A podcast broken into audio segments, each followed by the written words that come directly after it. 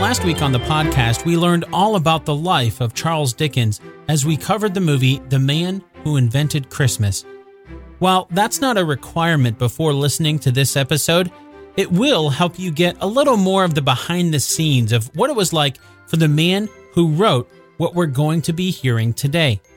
That's because today we're going to do something special.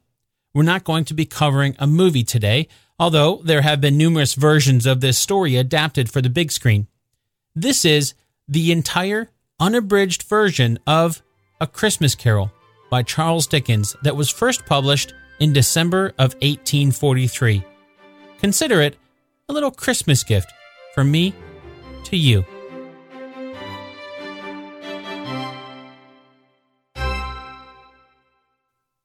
Stave 1 Marley's Ghost. Marley was dead, to begin with.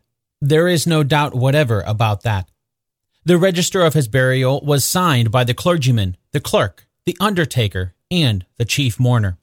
Scrooge signed it, and Scrooge's name was good upon change for anything he chose to put his hand to.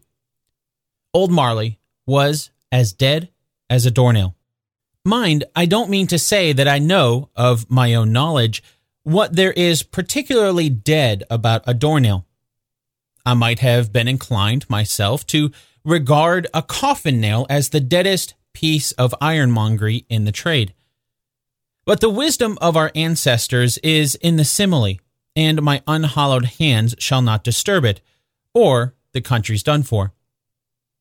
You will therefore permit me to repeat emphatically that Marley was as dead as a doornail.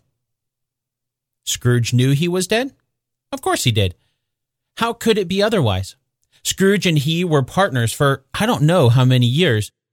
Scrooge was his sole executor, his sole administrator, his sole assign, his sole residuary legatee, his sole friend, and sole mourner. And even Scrooge was not so dreadfully cut up by the sad event, but that he was an excellent man of business on the very day of the funeral, and solemnized it with an undoubted bargain. The mention of Marley's funeral brings me back to the point I started from. There is no doubt that Marley was dead. This must be distinctly understood, or nothing wonderful can come of the story I am going to relate. If we were not perfectly convinced that Hamlet's father died before the play began, there would be nothing more remarkable in his taking a stroll at night, in an easterly wind, upon his own ramparts, than there would be in any other middle aged gentleman rashly turning out after dark in a breezy spot, say St. Paul's churchyard, for instance, literally to astonish his son's weak mind. Scrooge never painted out old Marley's name. There it stood, years afterwards, above the warehouse door, Scrooge and Marley. The firm was known as Scrooge and Marley. Sometimes people new to the business called Scrooge Scrooge and sometimes Marley, but he answered to both names. It was all the same to him.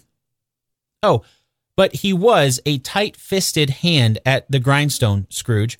A squeezing, wrenching, grasping, scraping, clutching, covetous old sinner hard and sharp as flint, from which no steel had ever struck out generous fire, secret and self contained, and solitary as an oyster. The cold within him froze his old features, nipped his pointed nose, shriveled his cheek, stiffened his gait, made his eyes red, his thin lips blue, and spoke out shrewdly in his grating voice. A frosty rime was on his head and on his eyebrows and his wiry chin. He carried his own low temperature always about with him. He iced his office in the dog days and didn't thaw it one degree at Christmas. External heat and cold had little influence on Scrooge. No warmth could warm, no wintry weather chill him. No wind that blew was bitterer than he, no falling snow more intent upon its purpose, no pelting rain less open to entreaty. Foul weather didn't know where to have him. The heaviest rain and snow and hail and sleet could boast of the advantage over him in only one respect. They often came down handsomely, and Scrooge never did. Nobody ever stopped him in the street to say, with gladsome looks, My dear Scrooge, how are you? When will you come to see me? No beggars implored him to bestow a trifle. No children asked him what it was o'clock. No man or woman ever once in all his life inquired the way to such and such a place of Scrooge. Even the blind men's dogs appeared to know him, and when they saw him coming on, would tug their owners into doorways and up courts, and then would wag their tails as though they said, No eye at all is better than an evil eye, Dark Master. But what did Scrooge care? It was the very thing he liked. To edge his way along the crowded paths of life, warning all human sympathy to keep its distance, was what the knowing ones call nuts to Scrooge. Once upon a time, of all the good days in the year, on Christmas Eve, old Scrooge sat busy in his counting house. It was a cold, bleak, biting weather, foggy withal, and he could hear the people in the court outside go wheezing up and down, beating their hands upon their breasts and stamping their feet upon the pavement stones to warm them. The city clocks had only just gone three, but it was quite dark already. It had not been light all day. The candles were flaring in the windows of the neighboring offices like ruddy smears upon the palpable brown air. The fog came pouring in at every chink and keyhole and was so dense without that although the court was of the narrowest, the houses opposite were mere phantoms. To see the dingy cloud come drooping down, obscuring everything, one might have thought that nature lived hard by and was brewing on a large scale. The door of Scrooge's counting house was open that he might keep his eye upon his clerk, who, in a dismal little cell beyond, sort of a tank, was copying letters. Scrooge had a very small fire, but the clerk's fire was so very much smaller that it looked like one coal. But he couldn't replenish it, for Scrooge kept the coal box in his own room, and so surely as the clerk came in with the shovel, the master predicted that it would be necessary for them to part. Wherefore the clerk put on his white comforter and tried to warm himself at the candle, in which effort, not being a man of strong imagination, he failed. A Merry Christmas, Uncle! God save you! cried a cheery voice. It was the voice of Scrooge's nephew, who came upon him so quickly that this was the first intimation he had of his approach. Bah, said Scrooge. Humbug. He had so heated himself with rapid walking in the fog and frost, this nephew of Scrooge's, that he was all in a glow. His face was ruddy and handsome, his eyes sparkled, and his breath smoked again. Christmas a humbug, uncle, said Scrooge's nephew. You don't mean that, I'm sure. I do, said Scrooge. Merry Christmas. What right have you to be merry? What reason have you to be merry? You're poor enough. Come then, returned the nephew gaily. What right have you to be dismal? What reason have you to be morose? You're rich enough. Scrooge, having no better answer ready on the spur of the moment, said, Bah, again, and followed it up with, Humbug. Don't be cross, uncle, said the nephew. What else can I be? returned the uncle. When I live in such a world of fools as this, Merry Christmas, out upon Merry Christmas. What's Christmas time to you but a time for paying bills without money, a time for finding yourself a year older but not an hour richer, a time for balancing your books and having every item in 'em through a round dozen of months presented dead against you? If I could work my will, said Scrooge indignantly, every idiot who goes about with Merry Christmas on his lips should be boiled with his own pudding and be buried with a stake of holly through his heart, he should. Uncle, pleaded nephew. Nephew, returned the uncle sternly. Keep Christmas in your own way and let me keep it in mine. Keep it, repeated Scrooge's nephew, but you don't keep it. Let me leave it alone then, said Scrooge. Much good may it do you, much good it has ever done you. There are many things from which I might have derived good by which I have not profited, I dare say, returned the nephew. Christmas among the rest, But I am sure I have always thought of Christmas time when it has come round, apart from the veneration due to its sacred name and origin, if anything belonging to it can be apart from that, as a good time, a kind, forgiving, charitable, pleasant time. The only time I know of in the long calendar of the year when men and women seem by one consent to open their shut up hearts freely and to think of people below them as if they really were fellow passengers to the grave and not another race of creatures bound on other journeys. And therefore, uncle, though it has never put a scrap of gold or silver in my pocket, I believe that it has done me good and will do me good. And I say, God bless it. The clerk in the tank involuntarily applauded. Becoming immediately sensible of the impropriety, he poked the fire and extinguished the last frail spark forever. Let me hear another sound from you, said Scrooge, and you'll keep your Christmas by losing your situation. You're quite a powerful speaker, sir, he added, turning to his nephew. I wonder you don't go into Parliament. Don't be angry, uncle. Come, dine with us tomorrow. Scrooge said that he would see him. Yes, indeed he did.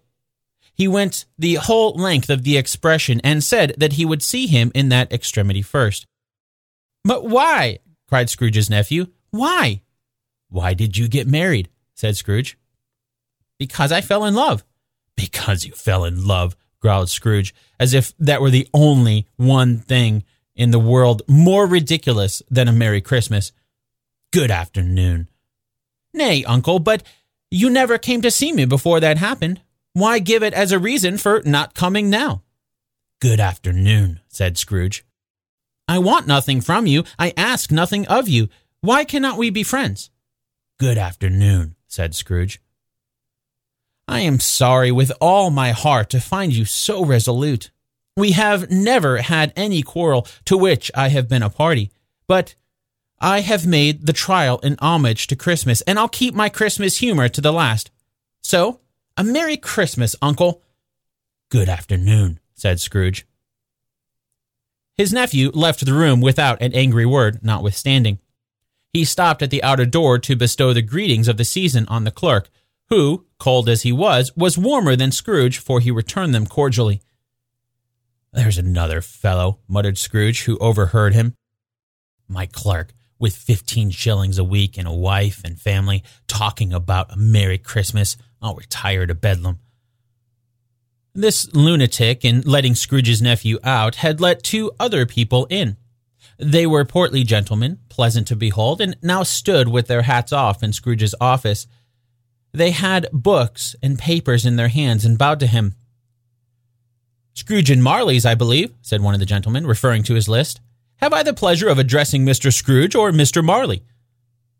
Mr. Marley has been dead these seven years, replied Scrooge. He died seven years ago this very night. We have no doubt his liberality is well represented by his surviving partner, said the gentleman, presenting his credentials. It certainly was, for they had been two kindred spirits. At the ominous word liberality, Scrooge frowned and shook his head and handed the credentials back. At this festive season of the year, Mr. Scrooge, said the gentleman, taking up his pen, it is more than usually desirable that we should make some slight provision for the poor and destitute who suffer greatly at the present time. Many thousands are in want of common necessaries. Hundreds of thousands are in want of common comforts, sir. Are there no prisons? asked Scrooge. Plenty of prisons, said the gentleman, laying down the pen again. And the union workhouses? demanded Scrooge. Are they still in operation?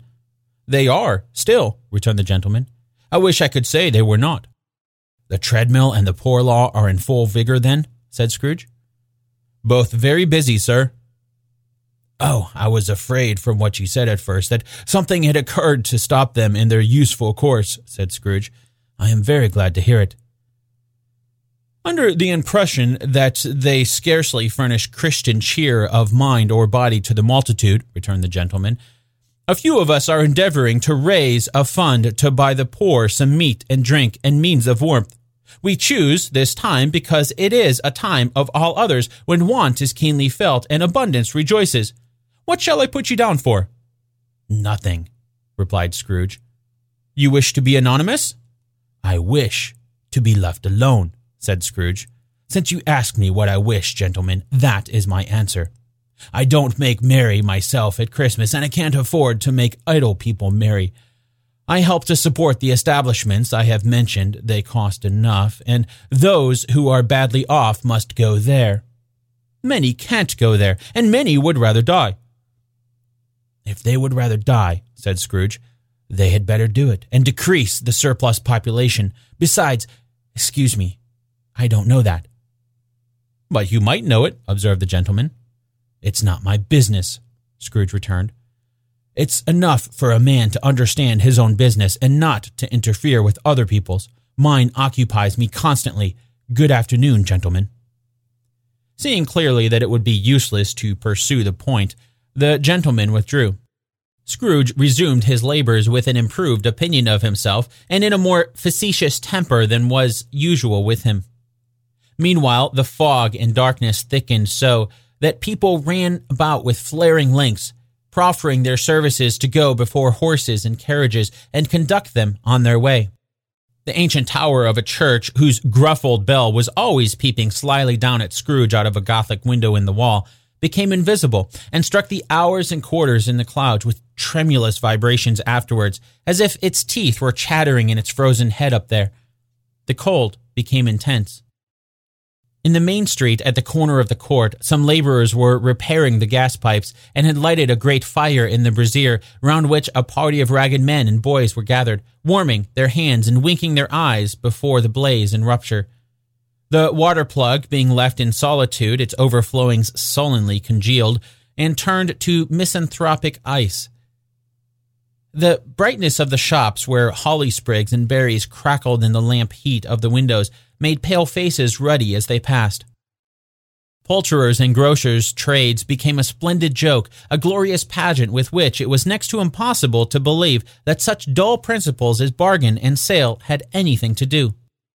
The Lord Mayor, in the stronghold of the mighty mansion house, gave orders to his fifty cooks and butlers to keep Christmas as the Lord Mayor's household should, and even the little tailor, with whom he had fined five shillings on the previous Monday for being drunk and bloodthirsty in the streets, stirred up tomorrow's pudding in his garret, while his lean wife and baby sallied out to buy the beef. Foggier yet and colder, piercing, searching, biting, cold. If the good Saint Dunstan had but nipped the evil spirit's nose with a touch of such weather as that, instead of using his familiar weapons, then indeed he would have roared to lusty purpose. The owner of one scant young nose, gnawed and mumbled by the hungry cold as bones are gnawed by dogs, stooped down at Scrooge's keyhole to regale him with a Christmas carol. But at the first sound of God bless you, merry gentlemen, may nothing you dismay, Scrooge seized the ruler with such energy of action that his singer fled in terror, leaving the keyhole to the fog and even more congenial frost. At length, the hour of shutting up the counting house arrived. With an ill will, Scrooge dismounted from his stool and tacitly admitted the fact to the expectant clerk in the tank, who instantly snuffed out his candle and put on his hat. You'll want all day tomorrow, I suppose, said Scrooge. If quite convenient, sir. It's not convenient, said Scrooge, and it's not fair.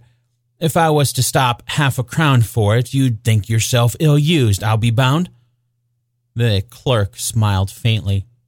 And yet, said Scrooge, you don't think me ill used when I pay a day's wages for no work. The clerk observed that it was only once a year. A poor excuse for picking a man's pocket every 25th of December, said Scrooge, buttoning his greatcoat to the chin.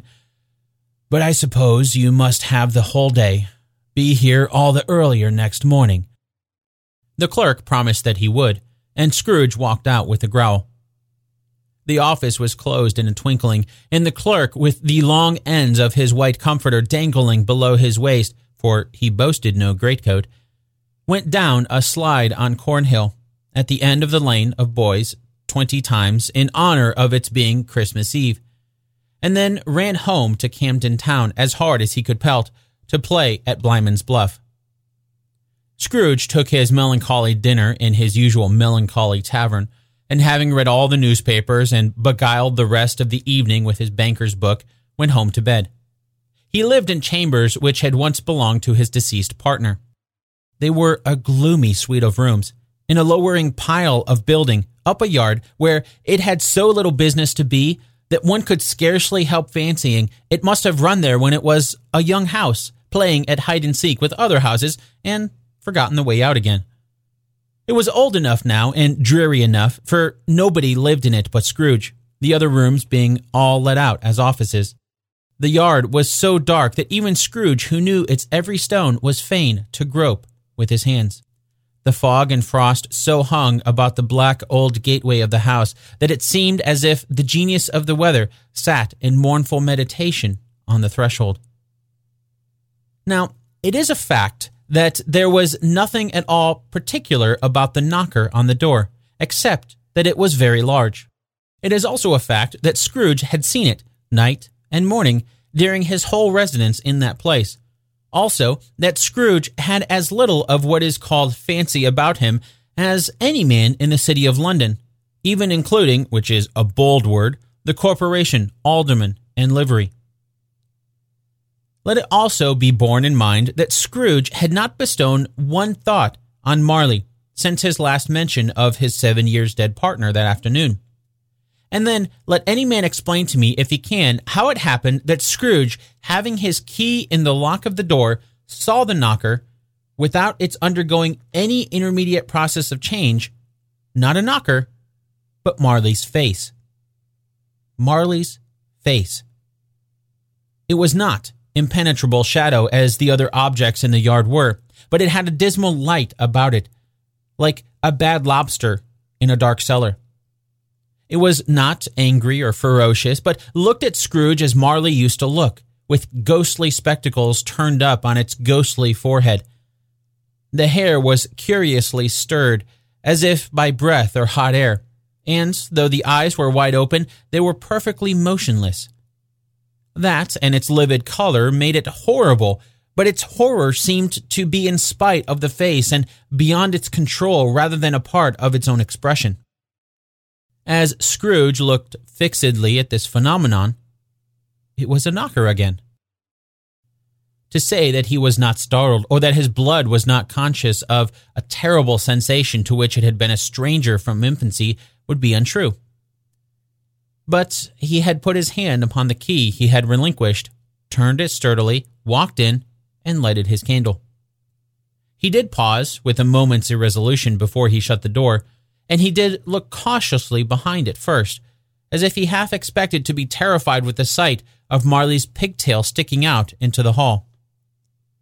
But there was nothing on the back of the door, except the screws and nuts that held the knocker on. So he said, Pooh, pooh, and closed it with a bang. The sound resounded through the house like thunder. Every room above and every cask in the wine merchant's cellar below appeared to have a separate peal of echoes of its own. Scrooge was not a man to be frightened by echoes. He fastened the door and walked across the hall and up the stairs, slowly, too, trimming his candle as he went.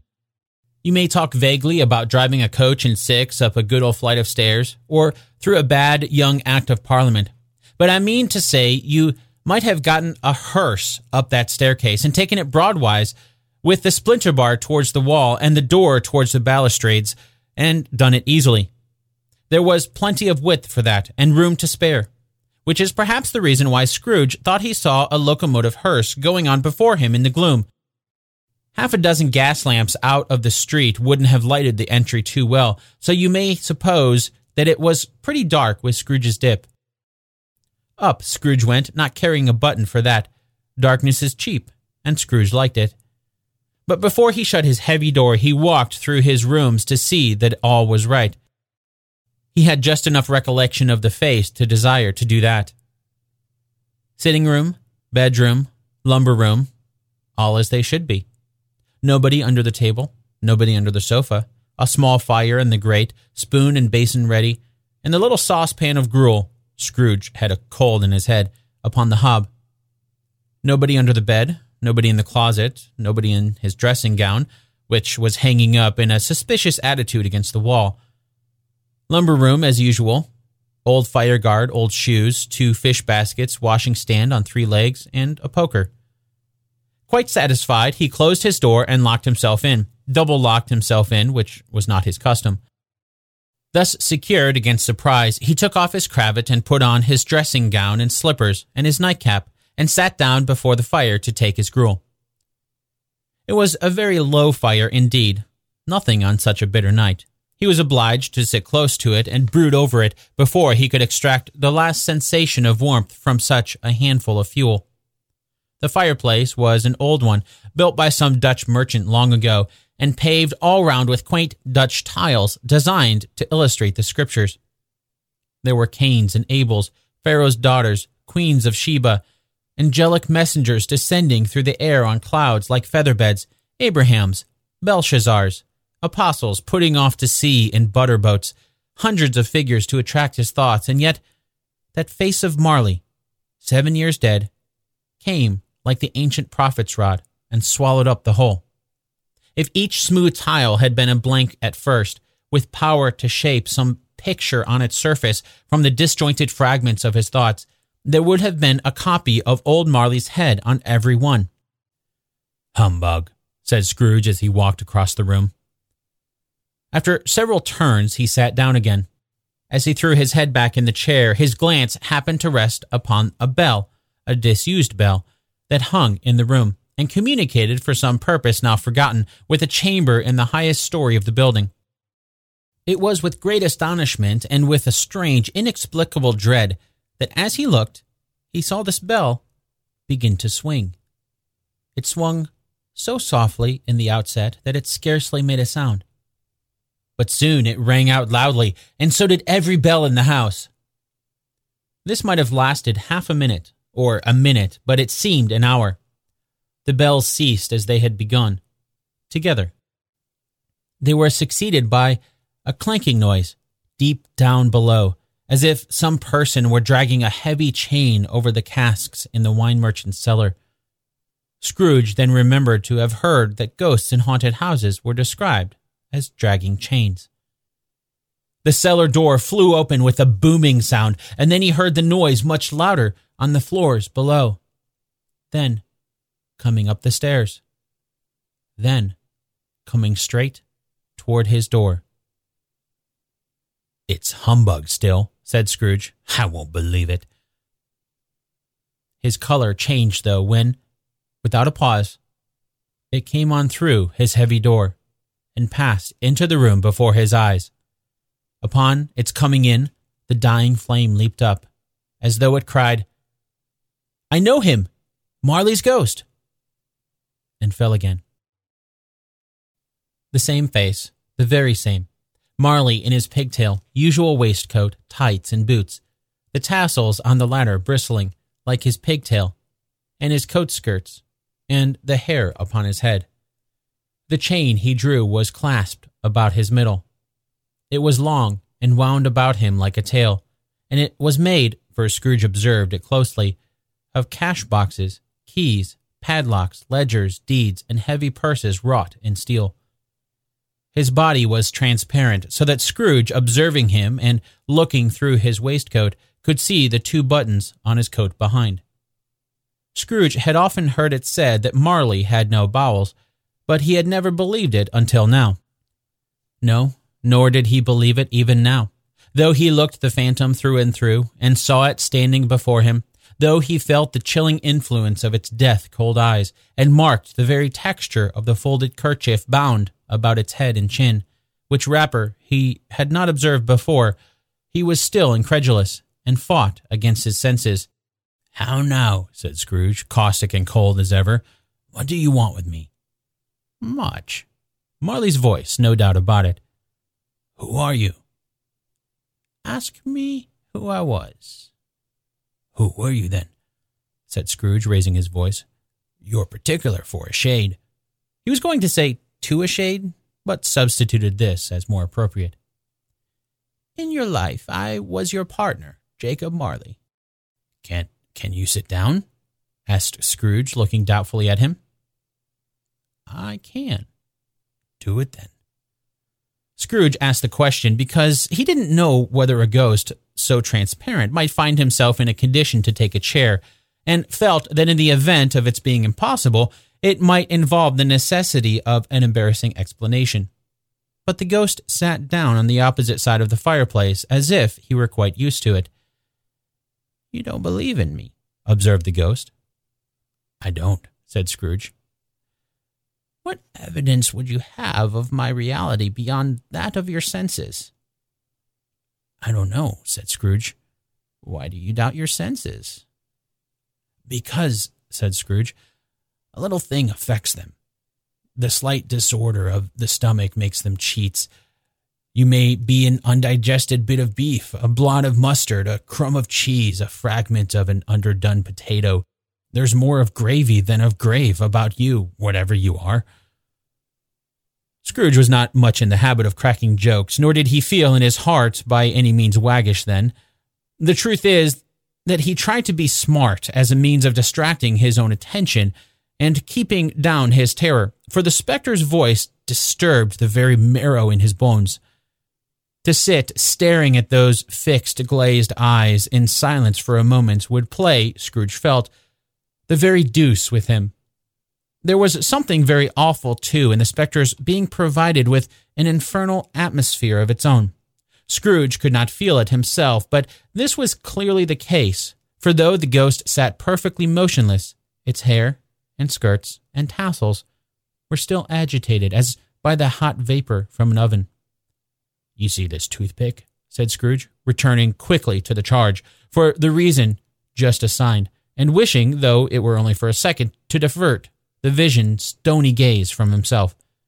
I do, replied the ghost. You are not looking at it, said Scrooge. But I see it, said the ghost, notwithstanding. Well, returned Scrooge, I have but to swallow this and be for the rest of my days persecuted by a legion of goblins, all of my own creation. Humbug, I tell you, humbug. At this, the spirit raised a frightful cry and shook its chain with such a dismal and appalling noise that Scrooge held on tight to his chair to save himself from falling in a swoon.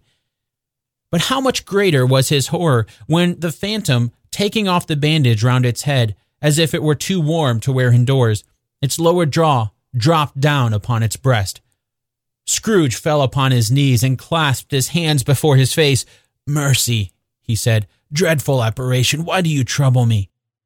Man of the worldly mind, replied the ghost, do you believe in me or not? I do, said Scrooge. I must. But why do spirits walk the earth, and why do they come to me?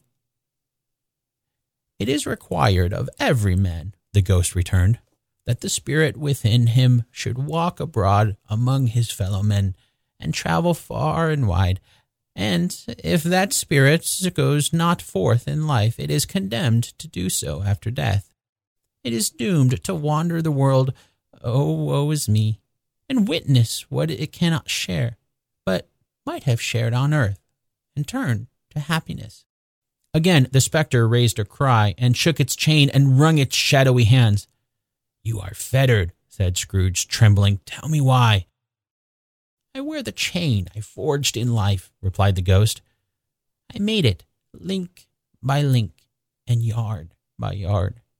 I girded it of my own free will, and of my own free will I wore it.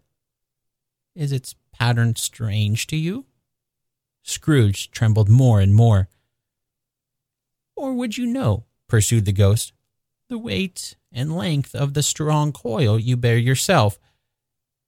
It was full, as heavy and long as this, seven Christmas Eves ago. You have labored on it since. It is a ponderous chain. I'm sure it's no surprise that I believe we can learn from history. And that includes my own personal history too. You know how your phone will remind you of photos that you took on this day a few years ago? Well, I just had one pop up and it reminded me of a time a few years ago when my daughter and I were heading out on a four hour drive to a state park. And it couldn't have been more like 10 minutes into the drive when my check engine light turned on and my car just started shaking really, really bad. Needless to say, we ended up spending the rest of the day at the mechanic instead of the park. Not only was that day ruined, but all of a sudden I had a huge unexpected bill to figure out how to pay. And I really wish I had known about today's sponsor then because that would have relieved a lot of stress. EarnIn helps alleviate financial anxiety by giving you access to your pay as you work instead of waiting for the next paycheck. You can get up to $100 a day or up to $750 per pay period. Download EarnIn today, spelled E A R N I N, in the Google Play or Apple App Store. When you download the EarnIn app, type in True Story under podcast when you sign up, and it'll really help the show. True Story under podcast. EarnIn is a financial technology company, not a bank, subject to your available earnings, daily max, pay period max, and location. See earnin.com slash TOS for details. Bank products are issued by Evolve Bank and Trust, member FDIC. Thanks, EarnIn.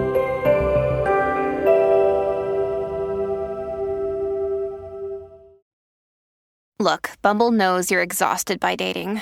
All the must not take yourself too seriously and 6 1 since that matters. And what do I even say other than hey? well, that's why they're introducing an all new Bumble with exciting features to make compatibility easier, starting the chat better, and dating safer. They've changed, so you don't have to. Download the new Bumble now. Scrooge glanced about him on the floor in the expectation of finding himself surrounded by some 50 or 60 fathoms of iron cable, but he could see nothing. Jacob, he said imploringly, old Jacob Marley, tell me more. Speak comfort to me, Jacob. I have none to give, the ghost replied. It comes from other regions, Ebenezer Scrooge, and is conveyed by other ministers to other kinds of men. Nor can I tell you what I would. A very little more is all permitted to me. I cannot rest. I cannot stay. I cannot linger anywhere. My spirit never walked beyond our counting house, mark me. In life, my spirit never roved beyond the narrow limits of our money changing hole, and weary journeys lie before me. It was a habit with Scrooge whenever he became thoughtful to put his hands in his breeches pockets. Pondering on what the ghost had said, he did so now, but without lifting up his eyes or getting off his knees. You must have been very slow about it, Jacob, Scrooge observed in a businesslike manner, though with humility and deference. Slow, repeated the ghost. Seven years dead, mused Scrooge, and traveling all the time. The whole time, said the ghost. No rest, no peace, incessant torture of remorse. You travel fast, said the Scrooge. On the wings of the wind, replied the ghost. You might have gotten over a great quantity of ground in seven years, said Scrooge. The ghost, upon hearing this, set up another cry and clanked its chain so hideously in the dead silence of the night that the ward would have been justified in indicting it for a nuisance. Oh, captive, bound, and double ironed, cried the phantom. Not to know that no space of regret can make amends for one life's opportunity misused. Yet such was I. Oh, such was I. But you were always a good man of business, Jacob, faltered Scrooge, who now began to apply this to himself. Business, cried the ghost, wringing his hands again. Mankind was my business. The common welfare was my business. Charity, mercy, forbearance, and benevolence were all my business. The dealings of my trade were but a drop in the water of comprehensive ocean of my business. It held up its chain at arm's length, as if that were the cause of its unavailing grief, and flung it heavily upon the ground again. At this time of the rolling year, the spectre said, I suffer most.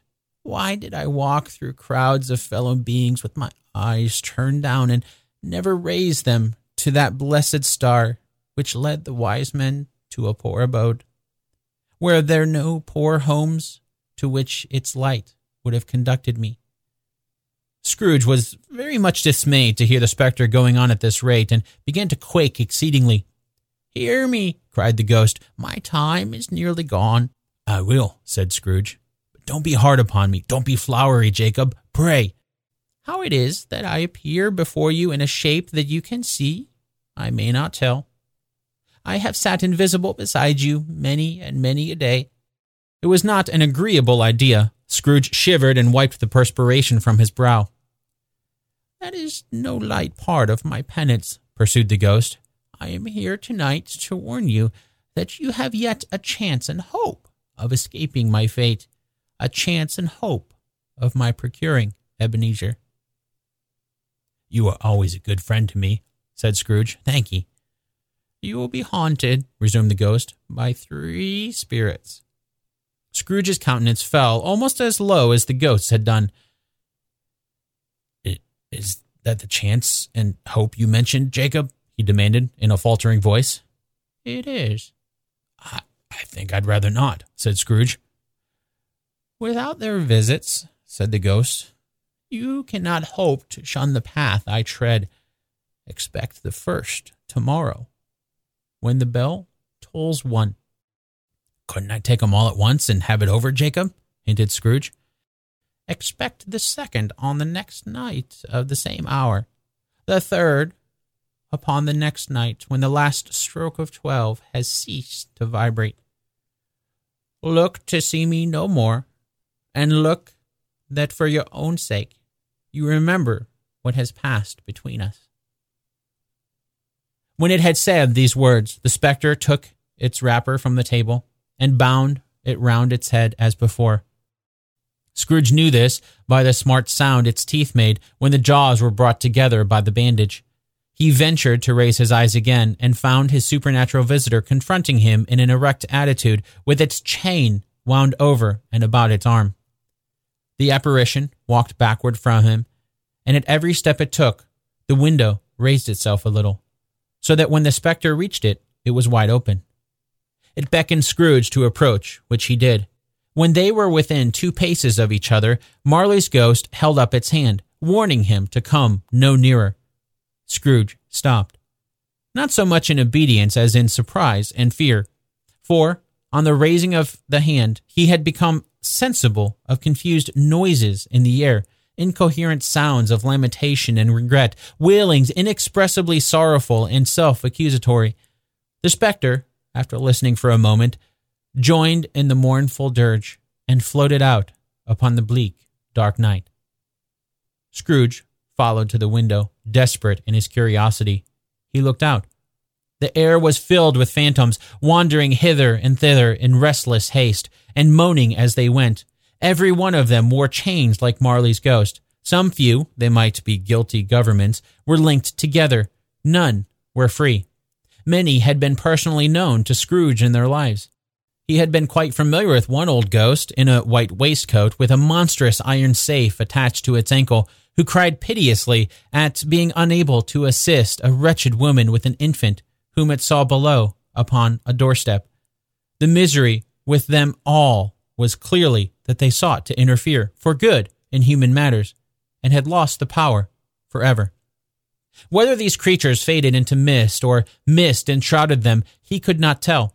But they and their spirit voices faded together, and the night became as it had been when he walked home.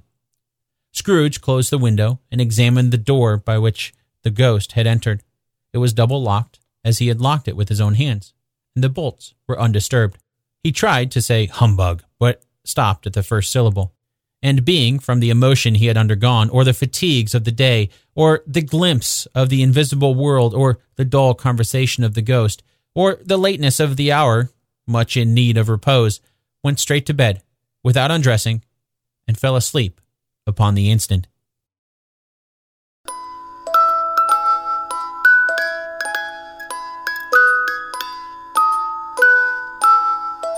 Stave 2, the first of the three spirits. When Scrooge awoke, it was so dark that looking out of bed he could scarcely distinguish the transparent window from the opaque walls of his chamber. He was endeavoring to pierce the darkness with his ferret eyes when the chimes of the neighboring church struck the four quarters. So he listened for the hour. To his great astonishment, the heavy bell went on from six to seven, and from seven to eight, and regularly up to twelve, then stopped. Twelve? It was past two when he went to bed. The clock was wrong. An icicle must have got into the works. Twelve? He touched the spring of his repeater to correct this most preposterous clock. Its rapid little pulse beat twelve and stopped. Why, it isn't possible, said Scrooge, that I can have slept through the whole day and far into another night. It isn't possible that anything has happened to the sun, and this is twelve at noon. The idea being an alarming one, he scrambled out of bed and groped his way to the window. He was obliged to rub the frost off with the sleeve of his dressing gown before he could see anything, and could see very little then. All he could make out was that it was still very foggy and extremely cold, and that there was no noise of people running to and fro, and making a great stir, as there unquestionably would have been if night had beaten off bright day and taken possession of the world. This was a great relief because three days after sight of this first of exchange pay to Mr. Ebenezer Scrooge or his order, and so forth, would have become a mere United States security if there were no days to count by.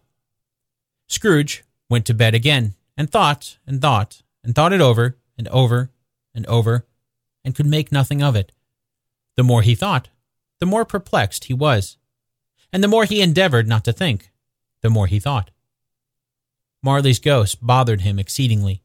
Every time he resolved within himself, after mature inquiry, that it was all a dream, his mind flew back again, like a strong spring released to its first position, and presented the same problem to be worked all through. Was it a dream or not? Scrooge lay in this state until the chime had gone three quarters more, when he remembered all of a sudden that the ghost had warned him of a visitation when the bell tolled one. He resolved to lie awake until the hour was past, and considering that he could no more go to sleep than go to heaven, this was perhaps the wisest resolution in his power. The quarter was so long that he was more than once convinced that he must have sunk into a doze unconsciously and missed the clock. At length, it broke upon his listening ear. Ding dong. A quarter past, said Scrooge, counting. Ding dong. Half past, said Scrooge. Ding dong. A quarter to it, said Scrooge. Ding dong. The hour itself, said Scrooge triumphantly, and nothing else. He spoke before the hour bell sounded, which it now did with a deep, dull, hollow, melancholy one. Light flashed up in the room upon the instant, and the curtains of his bed were drawn.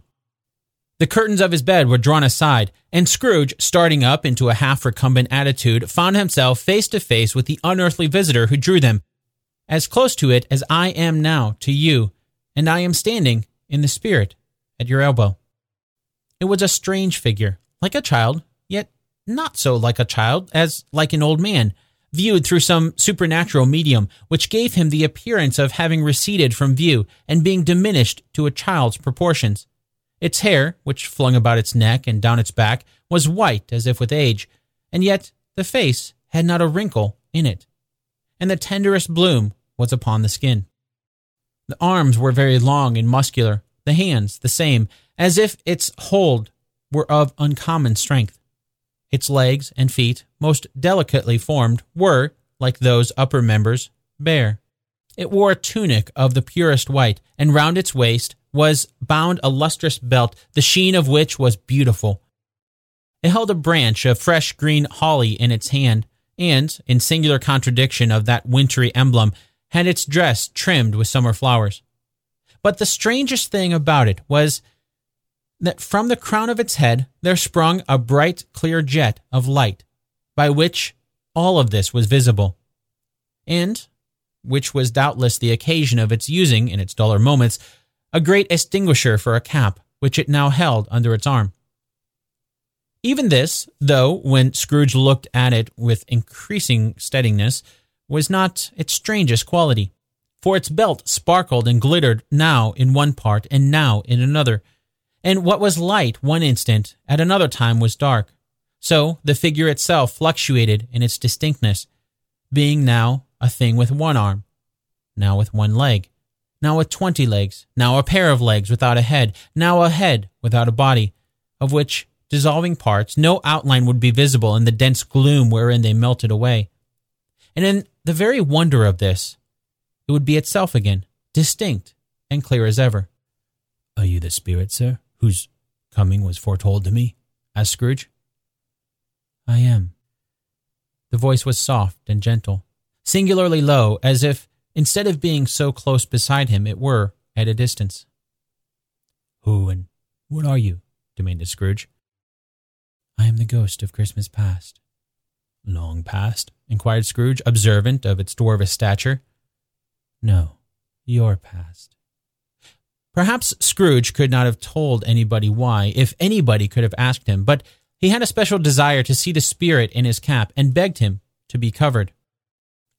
What? exclaimed the ghost. Would you so soon put out with worldly hands the light I give? It is not enough that you are one of those whose passions made this cap and forced me through whole trains of years to wear it low upon my brow. Scrooge reverently disclaimed all intention to offend or any knowledge of having wilfully bonneted the spirit at any period of his life. He then made bold to inquire what business brought him there. Your welfare, said the ghost. Scrooge expressed himself much obliged, but could not help thinking that a night of unbroken rest would have been more conducive to that end. The spirit must have heard him thinking, for it said immediately, Your reclamation, then. Take heed.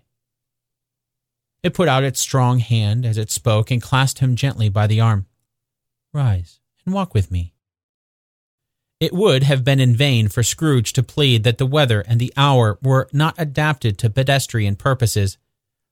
That bed was warm, and the thermometer a long way below freezing. That he was clad but lightly in his slippers, dressing gown, and nightcap, and that he had a cold upon him at that time. The grasp though gentle as a woman's hand, was not to be resisted. He rose, but finding that the spirit made towards the window, clasped his robe in supplication. I'm immortal, Scrooge remonstrated, and liable to fall. Bear but a touch of my hand there, said the spirit, laying it upon his heart, and you shall be upheld in more than this.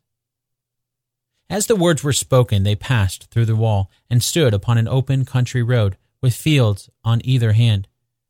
The city had entirely vanished. Not a vestige of it was to be seen. The darkness and the mist had vanished with it, for it was a clear, cold winter day with snow upon the ground. Good heaven, said Scrooge, clasping his hand together as he looked about him. I was bred in this place. I was a boy here. The spirit gazed upon him mildly. Its gentle touch, though it had been light and instantaneous, appeared still present to the old man's sense of feeling. He was conscious of a thousand odors floating in the air, each one connected with a thousand thoughts and hopes and joys and cares long, long forgotten. Your lip is trembling, said the ghost. And what is that upon your cheek? Scrooge muttered, with an unusual catching of his voice, that it was a pimple, and begged the ghost to lead him where he would. You recollect that way? inquired the spirit. Remember it, cried Scrooge with fervor. I could walk it blindfolded. Strange to have forgotten it for so many years, observed the ghost. Let us go on. They walked along the road, Scrooge recognizing every gate and post and tree, until a little market town appeared in the distance, with its bridge, its church, and winding river. Some shaggy ponies now were seen trotting towards them with boys upon their backs, who called to other boys in country gigs and carts driven by farmers. All these boys were in great spirits and shouted to each other until the broad fields were so full of merry music that the crisp air laughed to hear it. These are but shadows of the things that have been, said the ghost. They have no consciousness of us. The jocund travelers came on, and, as they came, Scrooge knew them and named them every one. Why was he rejoiced beyond all bounds to see them? Why did his cold eye glisten and his heart leap up as they went past? Why was he filled with gladness when he heard them give each other Merry Christmas as they parted at crossroads and byways for their several homes? What was Merry Christmas to Scrooge? Out upon Merry Christmas, what good had it ever done to him? The school is not quite deserted, said the ghost. A solitary child neglected by his friends is left there still. Scrooge said he knew it, and he sobbed. They left the high road by a well remembered lane and soon approached a mansion of dull red brick with a little weathercock surmounted cupola on the roof and a bell hanging in it. It was a large house, but one of broken fortunes, for the spacious offices were little used. Their walls were damp and mossy, their windows broken, and their gates decayed. Fowls clucked and strutted in the stables, and the coach houses and sheds were overrun with grass. Nor was it more retentive of its ancient state within, for entering the dreary hall and glancing through the open doors of many rooms, they found them poorly furnished, cold, and vast. There was an earthy savor in the air, a chilly bareness in the place, which associated itself somehow with too much getting up by candlelight, and not too much to eat. They went, the ghost and Scrooge, across the hall to a door in the back of the house.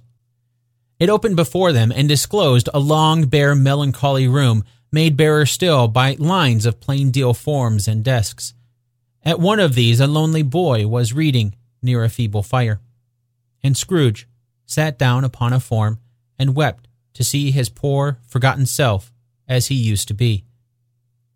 Not a latent echo in the house, not a squeak and scuffle from the mice behind the paneling, not a drip from the half thawed waterspout in the dull yard behind, not a sigh among the leafless boughs of one despondent poplar, not the idle swinging of an empty storehouse door, no, not a clicking in the fire, but fell upon the heart of Scrooge with a softening influence and gave a freer passage to his tears. The Spirit touched him on one arm and pointed to his younger self, intent upon his reading. Suddenly, a man in foreign garments, wonderfully real and distinct to look at, stood outside the window with an axe stuck in his belt and leading by the bristle an ass laden with wood. Why, it's Ali Baba, Scrooge exclaimed in ecstasy. It's dear old honest Ali Baba. Yes, yes, I know. One Christmas time, when yonder solitary child was left here all alone, he did come for the first time just like that, Poor boy. And Valentine, said Scrooge. And his wild brother, Orson. There they go. And what's his name? Who put down in his drawers asleep at the gate of Damascus. Don't you see him? And the Sultan's groom turned upside down by the genie. There he is upon his head. Serve him right. I'm glad of it. What business had he to be married to the princess? To hear Scrooge expending all the earnestness of his nature on such subjects in a most extraordinary voice between laughing and crying, and to see his heightened and excited face would have been a surprise to his business friends in the city, indeed. There's the parrot, cried Scrooge. Green body and yellow tail, with a thing like a lettuce growing out of the top of its head. There he is. Poor Robinson Crusoe, he called him when he came home again after sailing round the island. Poor Robinson Crusoe. Where have you been? Poor Robinson Crusoe. The man he thought was dreaming, but he wasn't. It was a parrot, you know. There goes Friday, running for his life to the little creek. Hola, hoop, hola. Then, with a rapidity of transition very foreign to his usual character, he said, in pity to his former self, Poor boy, and cried again. I wish, Scrooge muttered, putting his hand in his pocket and looking about him after drying his eyes with his cuff. But it's too late now. What's the matter? asked the spirit. Nothing, said Scrooge. Nothing. There was a boy singing a Christmas carol at my door last night. I should like to have given him something. That's all. The ghost smiled thoughtfully and waved its hand, saying as it did so, Let us see another Christmas. Scrooge's former self grew larger at the words, and the room became a little darker and more dirty. The panels shrunk, the windows cracked, fragments of plaster fell out of the ceiling, and the naked laths were shown instead. But how all of this was brought about, Scrooge knew no more than you do. He only knew that it was quite correct, that everything had happened so, that there he was, alone again, when all the other boys had gone home for the jolly holidays. He was not reading now, but walking up and down despairingly. Scrooge looked at the ghost, and with a mournful shaking of his head, glanced anxiously towards the door. It opened, and a little girl, much younger than the boy, came darting in and putting her arms about his neck and often kissing him, addressed him as her dear, dear brother. I have come to bring you home, dear brother, said the child, clapping her tiny hands and bending down to laugh. To bring you home, home, home. Home, little Fan? returned the boy. Yes, said the child, brimful of glee. Home, for good and all. Home, for ever and ever. Father is so much kinder than he used to be that home's like heaven. He spoke so gently to me one dear night that I was going to bed, that I was not afraid to ask him once more if you might come home, and he said yes, you should, and sent me in a coach to bring you. And you're to be a man, said the child, opening her eyes, and you are never to come back here. But first, we're to be together all the Christmas long, and have the merriest time in all the world. You're quite a woman, little Fan, exclaimed the boy. She clapped her hands and laughed and tried to touch his head, but being too little, laughed again and stood on tiptoe to embrace him. Then she began to drag him in her childish eagerness towards the door, and he, nothing loth to go, accompanied her. A terrible voice in the hall cried, Bring down Master Scrooge's box there. And in the hall appeared the schoolmaster himself, who glared on Master Scrooge with a ferocious condescension and threw him into a dreadful state of mind by shaking hands with him. He then conveyed them and his sister into the various old well of a shivering best parlor that was ever seen, where the maps upon the wall and the celestial and terrestrial globes in the windows were waxy and cold. Here he produced a decanter of curiously light wine and a block of curiously heavy cake, and administered installments of those dainties to the young people, at some time sending out a meager servant to offer a glass of something to the postboy, who answered that he thanked the gentleman, but if it was the same tap as he had tasted before, he'd rather not. Master Scrooge's trunk being by this time tied onto the top of the chaise, the children bade the schoolmaster good-bye right willingly, and getting into it, drove gaily down the garden sweep, the quick wheels dashing the hoarfrost and snow from off the dark leaves of the evergreens like spray. Always a delicate creature, whom a breath might have withered, said the ghost. But she had a large heart. So she had, cried Scrooge. You're right. I will not gainsay it, spirit, God forbid. She died a woman, said the ghost, and had, as I think, children. One child, returned Scrooge. True, said the ghost. Your nephew. Scrooge seemed uneasy in his mind and answered briefly, Yes. Although they had but a moment left in the school behind them, they were now in the busy thoroughfares of a city where shadowy passengers passed and repassed, where shadowy carts and coaches battled for the way, and all the strife and tumult of a real city were. It was made plain enough by the dressing of the shops that here, too, it was Christmas time again. But it was evening, and the streets were lighted up. The ghost stopped at a certain warehouse door and asked Scrooge if he knew it. Know it, said Scrooge. I was apprenticed here. They went in. At sight of an old gentleman in a Welsh wig sitting behind such a high desk that if he had been two inches taller, he must have knocked his head against the ceiling. Scrooge cried in great excitement, Why, it's old Fezziwig! Bless his heart, it's Fezziwig alive again! Old Fezziwig laid down his pen and looked up at the clock, which pointed to the hour of seven. He rubbed his hands, adjusted his capacious waistcoat, laughed all over himself, from his shoes to his organ of benevolence, and called out in a comfortable, oily, rich, fat, jovial voice, Yo ho there, Ebenezer Dick. Scrooge's former self, now grown a young man, came briskly in, accompanied by his fellow apprentice. Dick Wilkins, to be sure, said Scrooge to the ghost. Bless me, yes, there he is. He was very much attached to me, was Dick, poor Dick, dear dear. Yo ho, my boys, said Fezziwig. No more work tonight. Christmas Eve, Dick, Christmas, Ebenezer. Let's have the shutters up, cried old Fezziwig with a sharp clap of his hands, before a man can say Jack Robinson. You wouldn't believe how those two fellows went at it. They charged into the street with the shutters. One, two, three, had 'em up in their places. Four, five, six, barred 'em and pinned 'em. Seven, eight, nine and came back before you could have gotten to 12, panting like racehorses.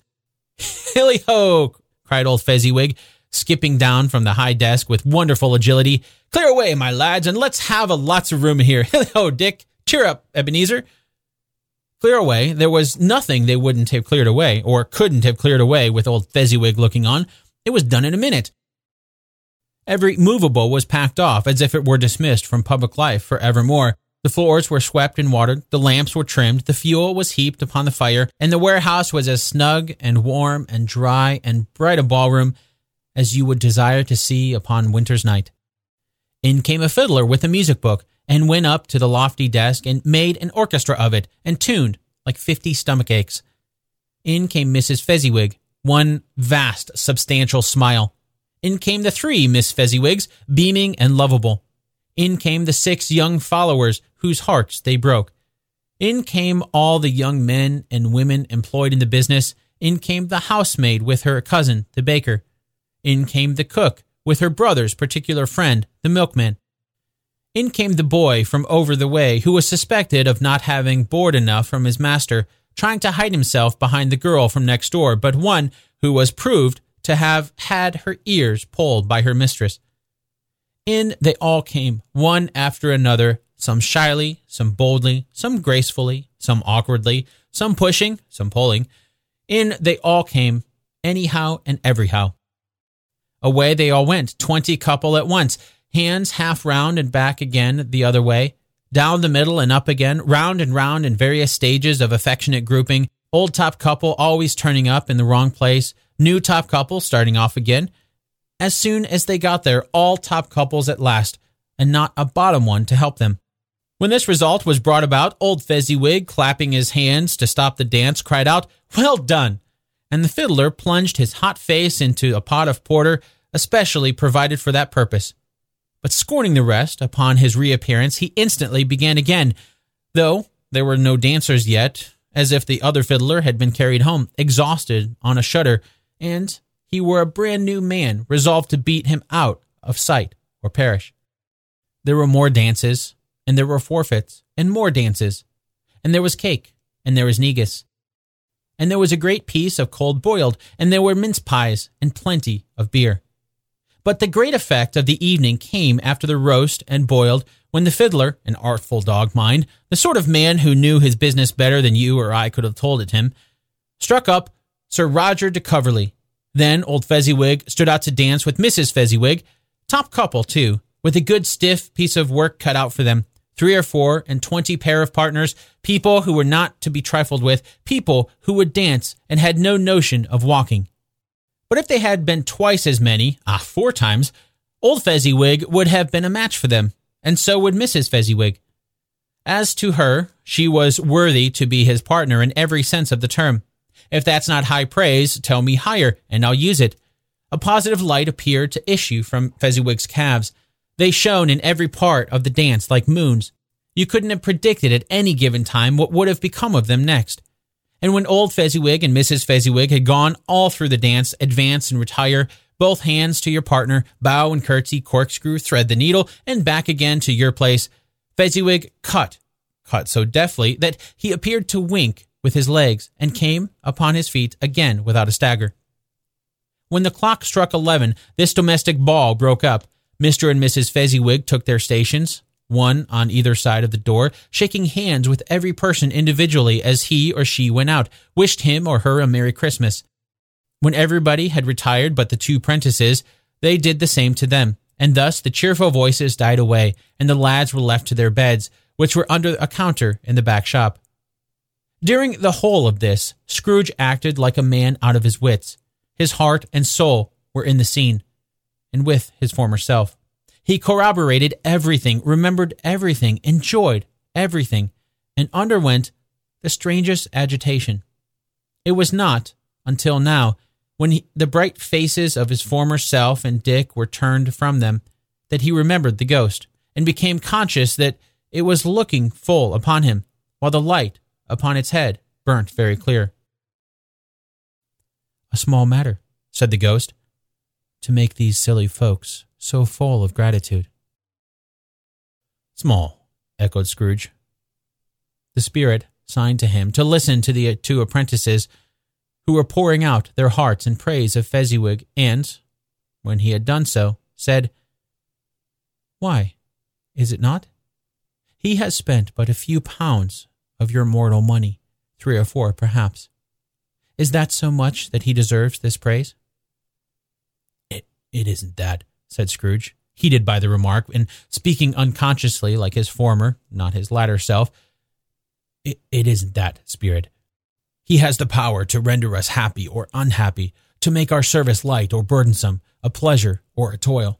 say that his power lies in words and looks, in things so slight and insignificant that it is impossible to add and count them up, what then? The happiness he gives us is quite as great as if it cost a fortune. He felt the spirit's glance and stopped. What's the matter? said the ghost. Nothing particular, said Scrooge. Something, I think, the ghost insisted. No, said Scrooge. No, I, I should like to be able to say a word or two to my clerk just now, that's all. His former self turned down the lamps as he gave utterance to the wish, and Scrooge and the ghost again stood side by side in the open air. My time grows short, observed the spirit. Quick. This was not addressed to Scrooge or to anyone whom he could see, but it produced an immediate effect. For again, Scrooge saw himself. He was older now, a man in the prime of his life. His face had not the harsh and rigid lines of later years, but had begun to wear the signs of care and avarice.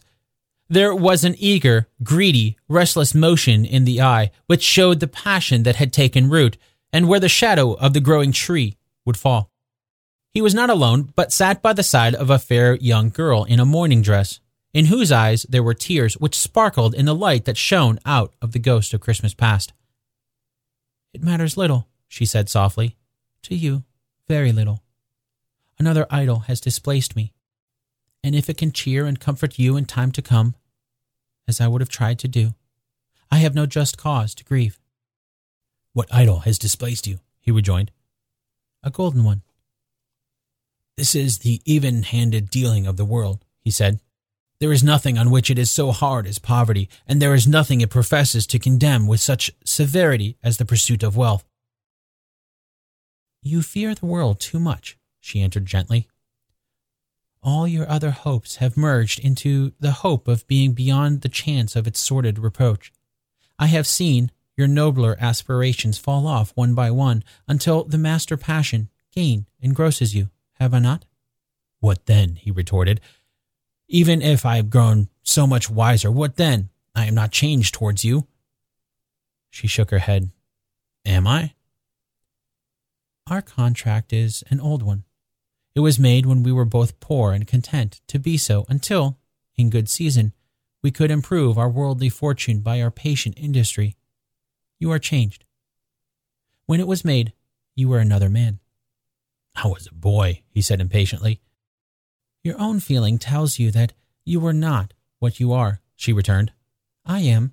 That which promised happiness when we were one in heart is fraught with misery now that we are two.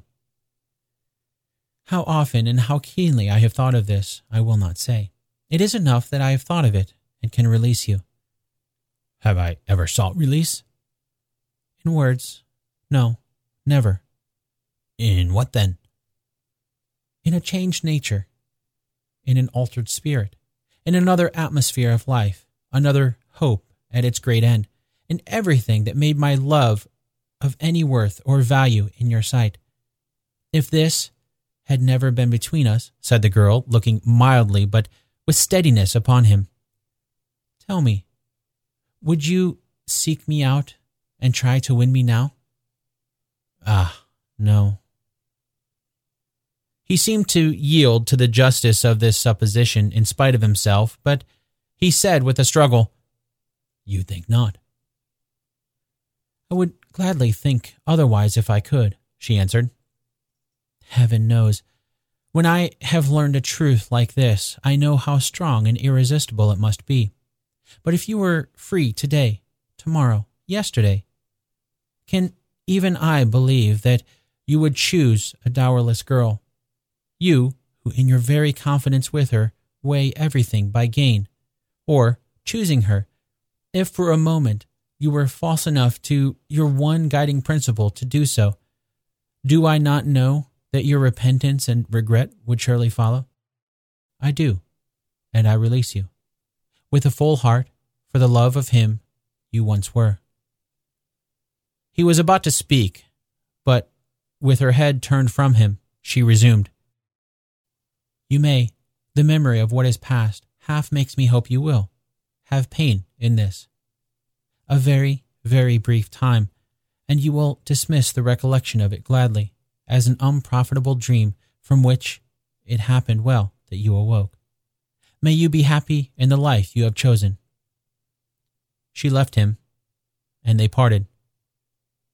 Spirit, said Scrooge, show me no more. Conduct me home.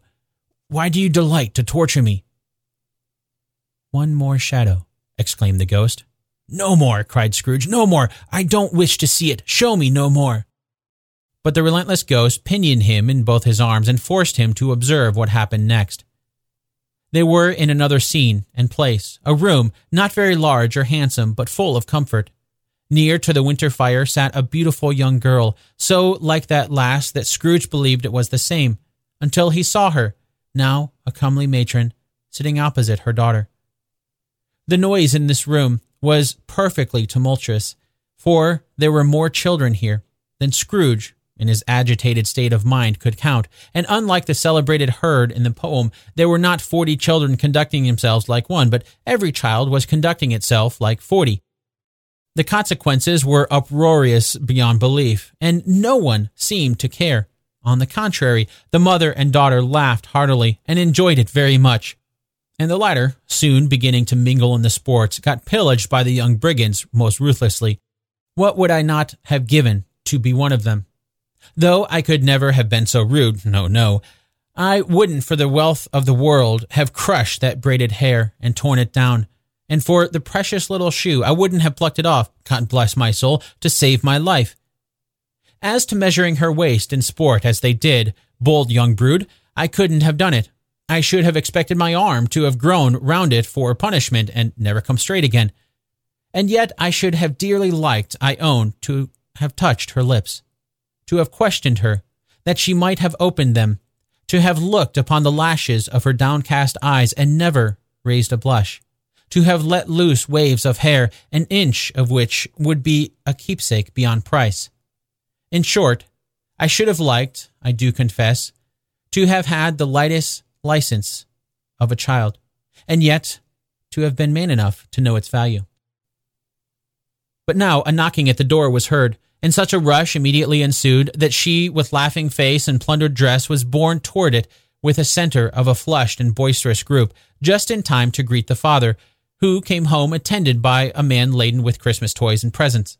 Then the shouting and the struggling and the onslaught that was made on the defenseless porter the scaling him with chairs for ladders to dive into his pockets, despoil him of the brown paper parcels, hold on tight by his cravat, hug him round his neck, pommel his back, and kick his legs in irrepressible affliction.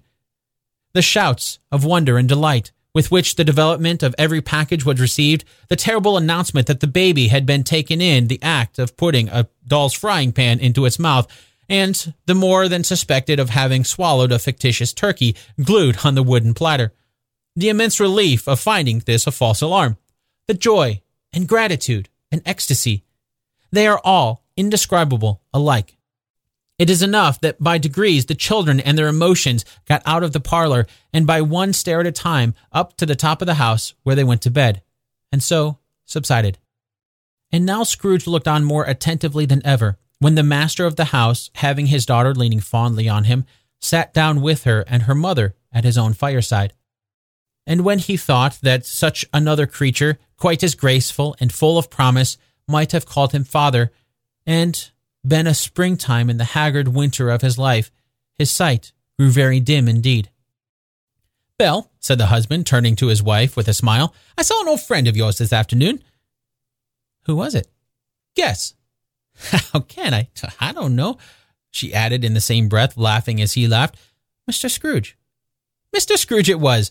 I passed his office window, and as it was not shut up and he had a candle inside, I could scarcely help seeing him. His partner lies upon the point of death, I hear, and there he sat alone, quite alone in the world, I do believe. Spirit, said Scrooge in a broken voice, remove me from this place. I told you these were the shadows of things that have been said the ghost. That they are what they are. Do not blame me. Remove me, Scrooge exclaimed. I cannot bear it. He turned upon the ghost, and seeing that it had looked upon him with a face in which some strange way were the fragments of all the faces it had shown him, wrestled with it. Leave me, take me back, haunt me no longer.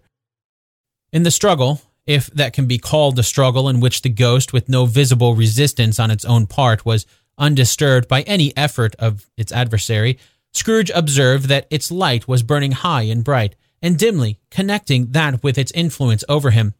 He seized the extinguisher cap and, by a sudden action, pressed it down upon its head.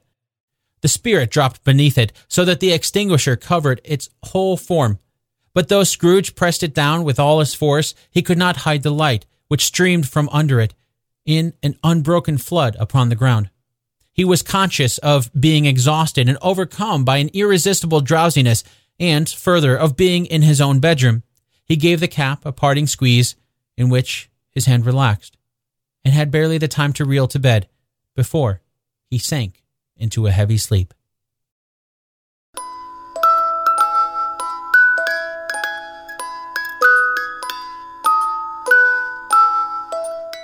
Stave 3, the second of the three spirits. Awaking in the middle of a prodigiously tough snore and sitting up in bed to get his thoughts together, Scrooge had no occasion to be told that the bell was again upon the stroke of one. He felt that he was restored to consciousness in the right nick of time for the especial purpose of holding a conference with the second messenger dispatched to him through Jacob Marley's intervention. But finding that he turned uncomfortably cold when he began to wonder which of his curtains this new spectre would draw back, he put them, every one, aside with his own hands, and laying down again, established a sharp lookout all round the bed. For he wished to challenge the spirit on the moment of its appearance, and did not wish to be taken by surprise and made nervous. Gentlemen of the free and easy sort who plume themselves on being acquainted with a move or two and being usually equal to the time of day express the wide range of their capacity for adventure by observing that they are good for anything from pitch and toss to manslaughter, between which opposite extremes, no doubt, there lies a tolerably wide and comprehensive range of subjects. Without venturing for Scrooge quite heartily as this, I don't mind calling on you to believe that he was ready for a good broad field of strange appearances, and that nothing between a baby and rhinoceros would have astonished him very much. Now, being prepared for almost anything, he was not by any means prepared for nothing. And, consequently, when the bell struck one, and no shape appeared, he was taken with a violent fit of trembling. Five minutes, ten minutes, a quarter of an hour went by, yet nothing came. All this time he lay upon his bed, the very core and center of a blaze of ruddy light, which streamed upon it when the clock proclaimed the hour, and which, being only light, was more alarming than a dozen ghosts, as he was powerless to make out what it meant, or would be at, and was sometimes apprehensive that he might be at that very moment an interesting case of spontaneous combustion without having the consolation of knowing it. At last, however, he began to think, as you or I would have thought at first, for it is always the person not in the predicament who knows what ought to have been done in it, and would unquestionably have done it too. At last, I say, he began to think that the source and secret of this ghostly light might be in the adjoining room, from whence, on further tracing it, he seemed to shine. This idea, taking full possession of his mind, he got up softly and shuffled in his slippers to the door. The moment Scrooge's hand was on the lock, a strange voice called to him by his name and bade him enter. He obeyed. It was his own room, there was no doubt about that, but it had undergone a surprising transformation. The walls and ceilings were so hung with living green that it looked like a perfect grove, from every part of which bright gleaming berries glistened. The crisp leaves of holly, mistletoe, and ivy reflected back the light as if so many little mirrors had been scattered there. And such a mighty blaze went roaring up the chimney as that dull petrification of a hearth had never known in Scrooge's time, or Marley's, or for many and many a winter season gone. Heaped upon the floor to form a kind of throne were turkeys, geese, game, poultry, brawn, great joints of meat, sucking pigs, long wreaths of sausages, mince pies, plum puddings, barrels of oysters, red hot chestnuts, cherry cheeked apples, juicy oranges, luscious pears, immense twelfth cakes, and seething bowls of punch. that made the chamber dim with their delicious steam. In easy state upon this couch, there sat a jolly giant, glorious to see, who bore a glowing torch in shape not unlike Plenty's horn, and held it up, high up, to shed its light upon Scrooge as he came peeping round the door. Come in, exclaimed the ghost. Come in and know me better, man. Scrooge entered timidly and hung his head before this spirit. He was not the dogged Scrooge he had been, and though the spirit's eyes were clear and kind, he did not like to meet them. I am the ghost of Christmas present, said the spirit. Look upon me. Scrooge reverently did so. It was clothed in one simple green robe or mantle bordered with white fur. This garment hung so loosely on the figure that its capricious breast was bare, as if disdaining to be warded or concealed by any artifice. Its feet, observable beneath the ample folds of garment, were also bare, and on its head it wore no other covering than a holly wreath, set here and there with shining icicles. Its dark brown curls were long and free, free as its genial face. Its sparkling eye its open hand, its cheery voice, its unconstrained demeanor, and its joyful air. Girded round its middle was an antique scabbard, but no sword was in it, and the ancient sheath was eaten up with rust. You have never seen the likes of me before, exclaimed the spirit. Never, Scrooge made answer to it. Have never walked forth with the younger members of my family, meaning, for I am very young, my elder brothers born in these later years? pursued the phantom. I don't think I have, said Scrooge. I am afraid I have not. Have you had many brothers, Spirit? More than eighteen hundred, said the ghost. A tremendous family to provide for, muttered Scrooge. The ghost of Christmas present rose. Spirit, said Scrooge submissively, conduct me where you will. I went forth last night on compulsion, and I learnt a lesson, which is working now. Tonight, if you have aught to teach me, let me profit by it. Touch my robe. Scrooge did as he was told and held fast. Holly, mistletoe, red berries, ivy, turkeys, geese, game, poultry, brawn, meat, pigs, sausages, oysters, pies, puddings, fruit, and punch all vanished instantly.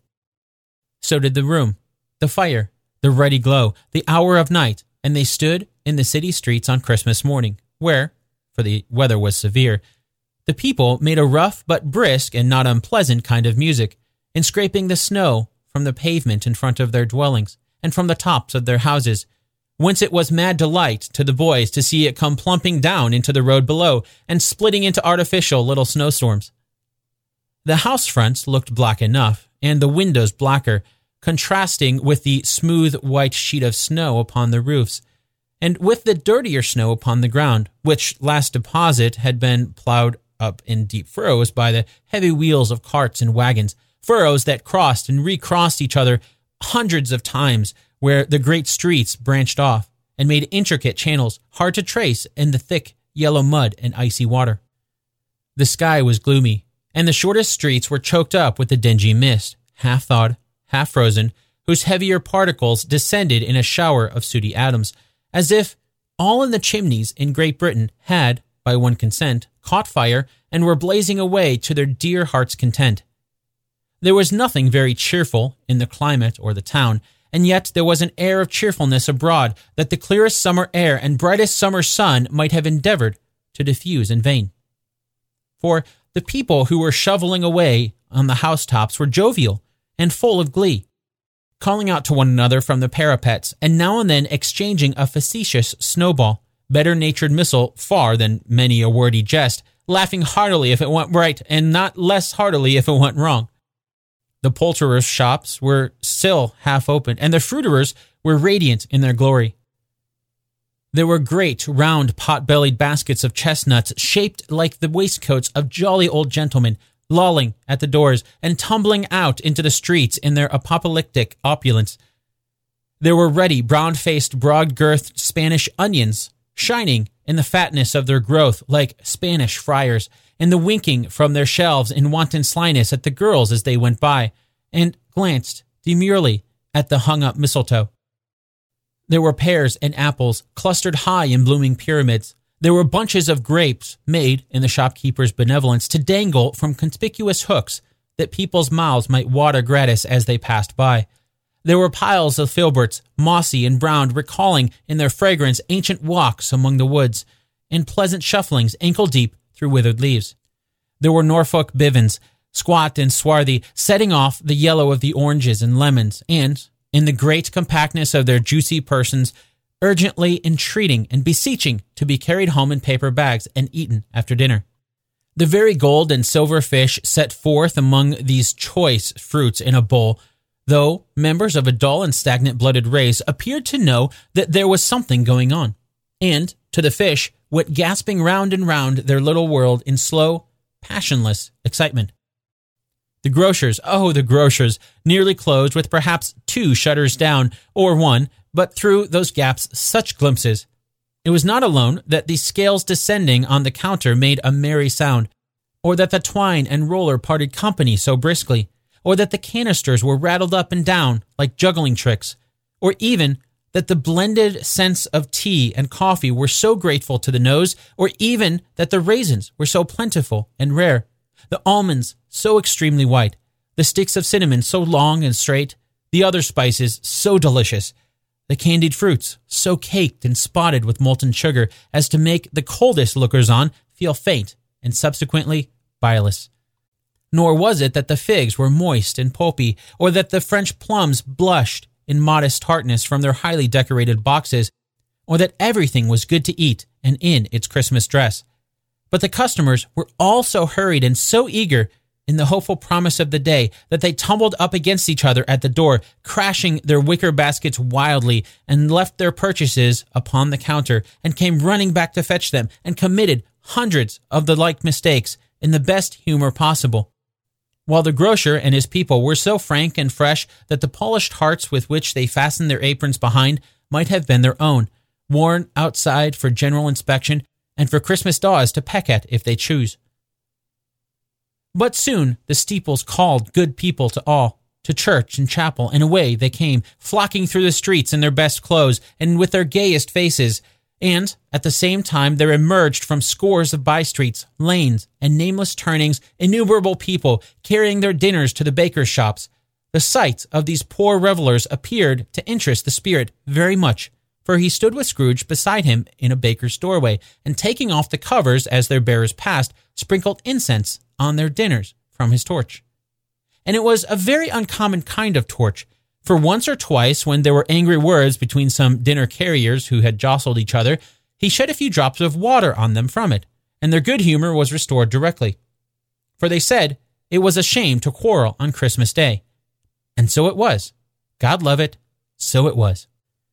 In time, the bells ceased and the bakers were shut up, and yet there was a genial shadowing forth of all these dinners and the progress of their cooking in the thawed blotch of wet above each baker's oven, where the pavement smoked as if its stones were cooking too. Is there a peculiar flavor in what you sprinkle from your torch? asked Scrooge. There is, my own. Would it apply to any kind of dinner on this day? asked Scrooge. To any kindly given, to a poor one most. Why to a poor one most? asked Scrooge. Because it needs it most. Spirit, said Scrooge after a moment's thought, I wonder you, of all the beings of the many worlds about us, should desire to cramp these people's opportunities of innocent enjoyment? I, cried the spirit. You would deprive them of their means of dining every seventh day, often the only day on which they can be said to dine at all? said Scrooge. Wouldn't you? Aye, cried the spirit.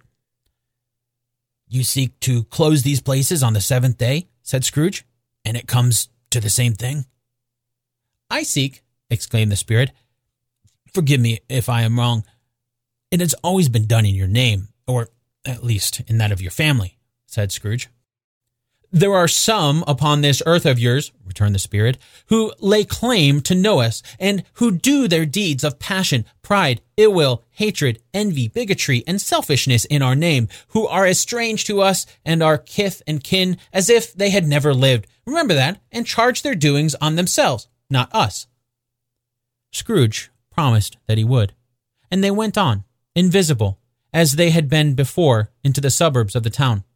It was a remarkable quality of the ghost, which Scrooge had observed at the baker's, that notwithstanding his gigantic size, he could accommodate himself to any place with ease, and that he stood beneath a low roof quite as gracefully and like a supernatural creature as it was possible he could have done in any lofty hall.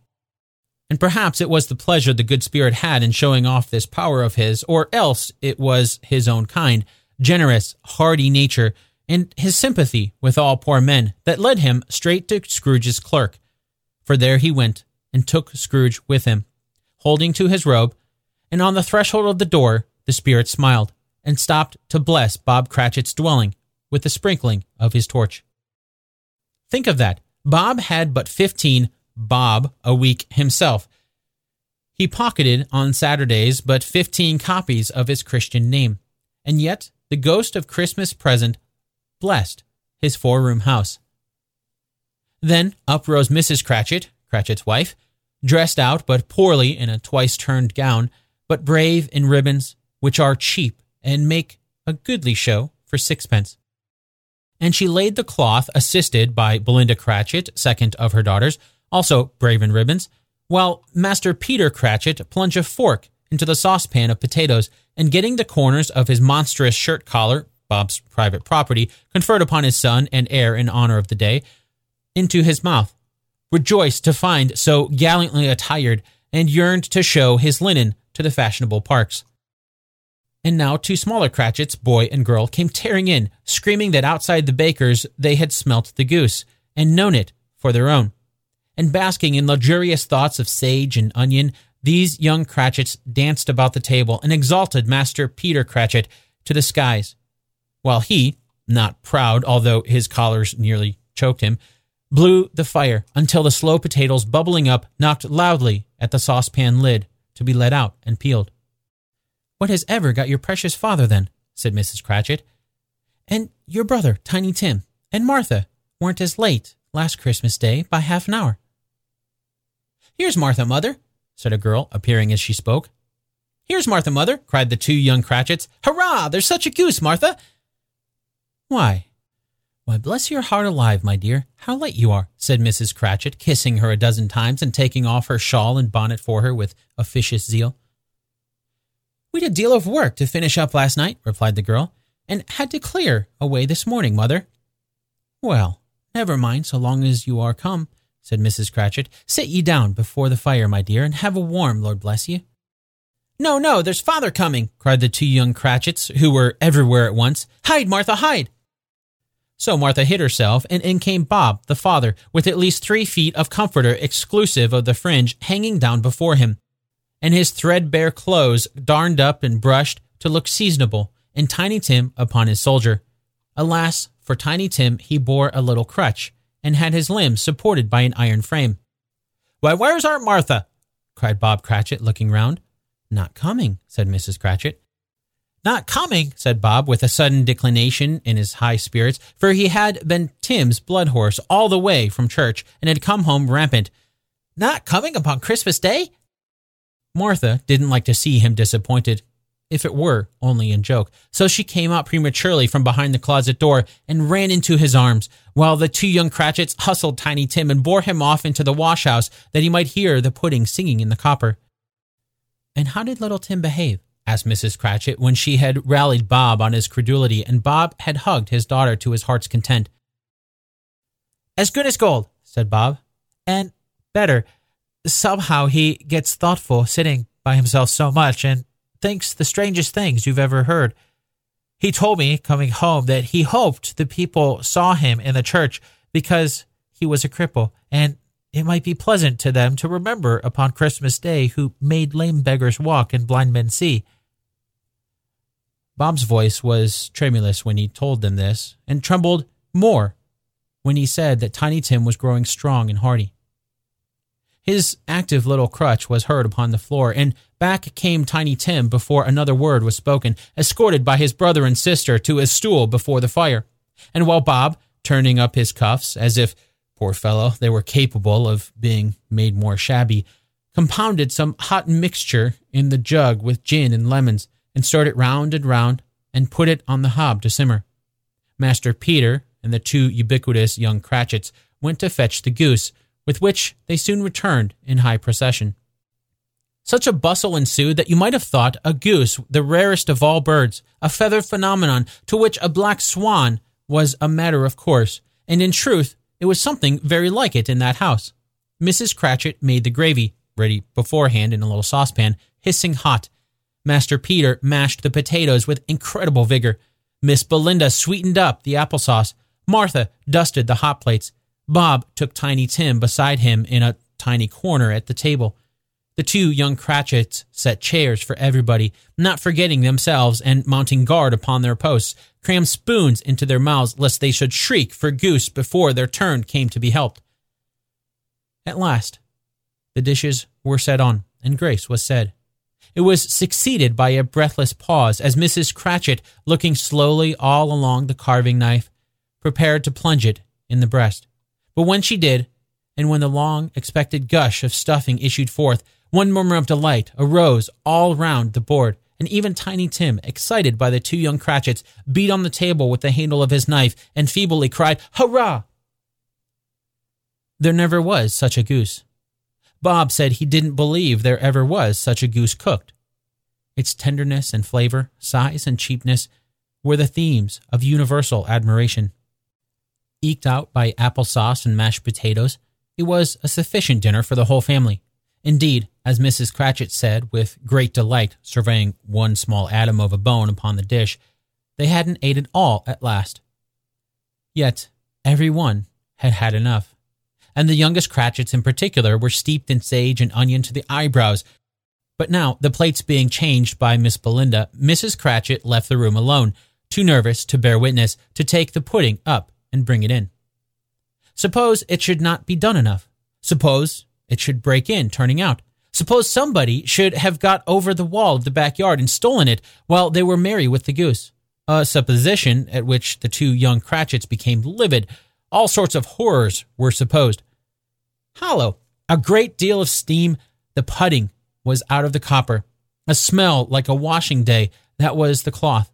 A smell like an eating house and a pastry cook's next door to each other, with the laundress next door to that.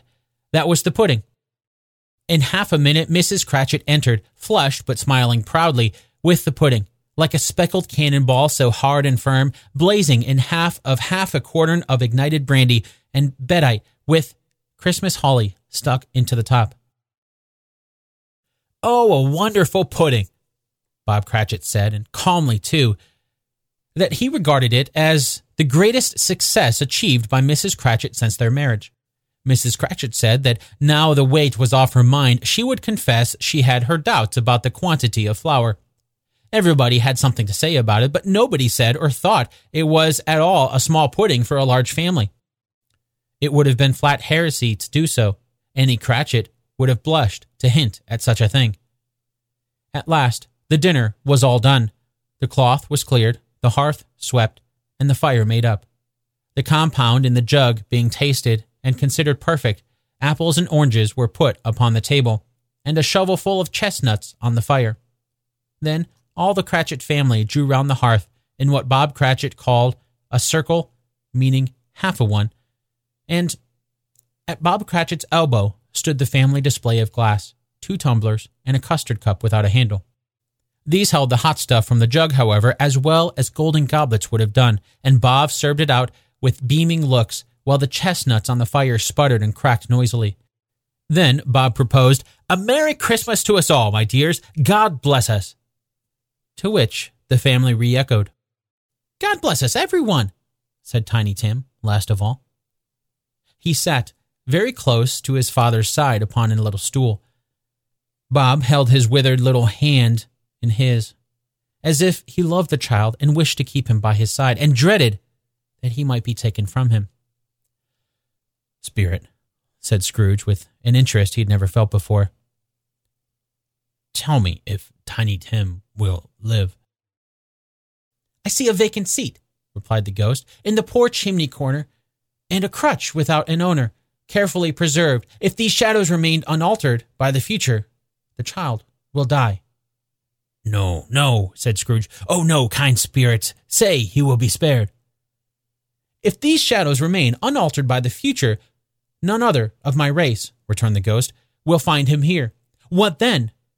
If he be like to die, he had better do it and decrease the surplus population. Scrooge hung his head to hear his own words quoted by the spirit, and was overcome with penitence and grief.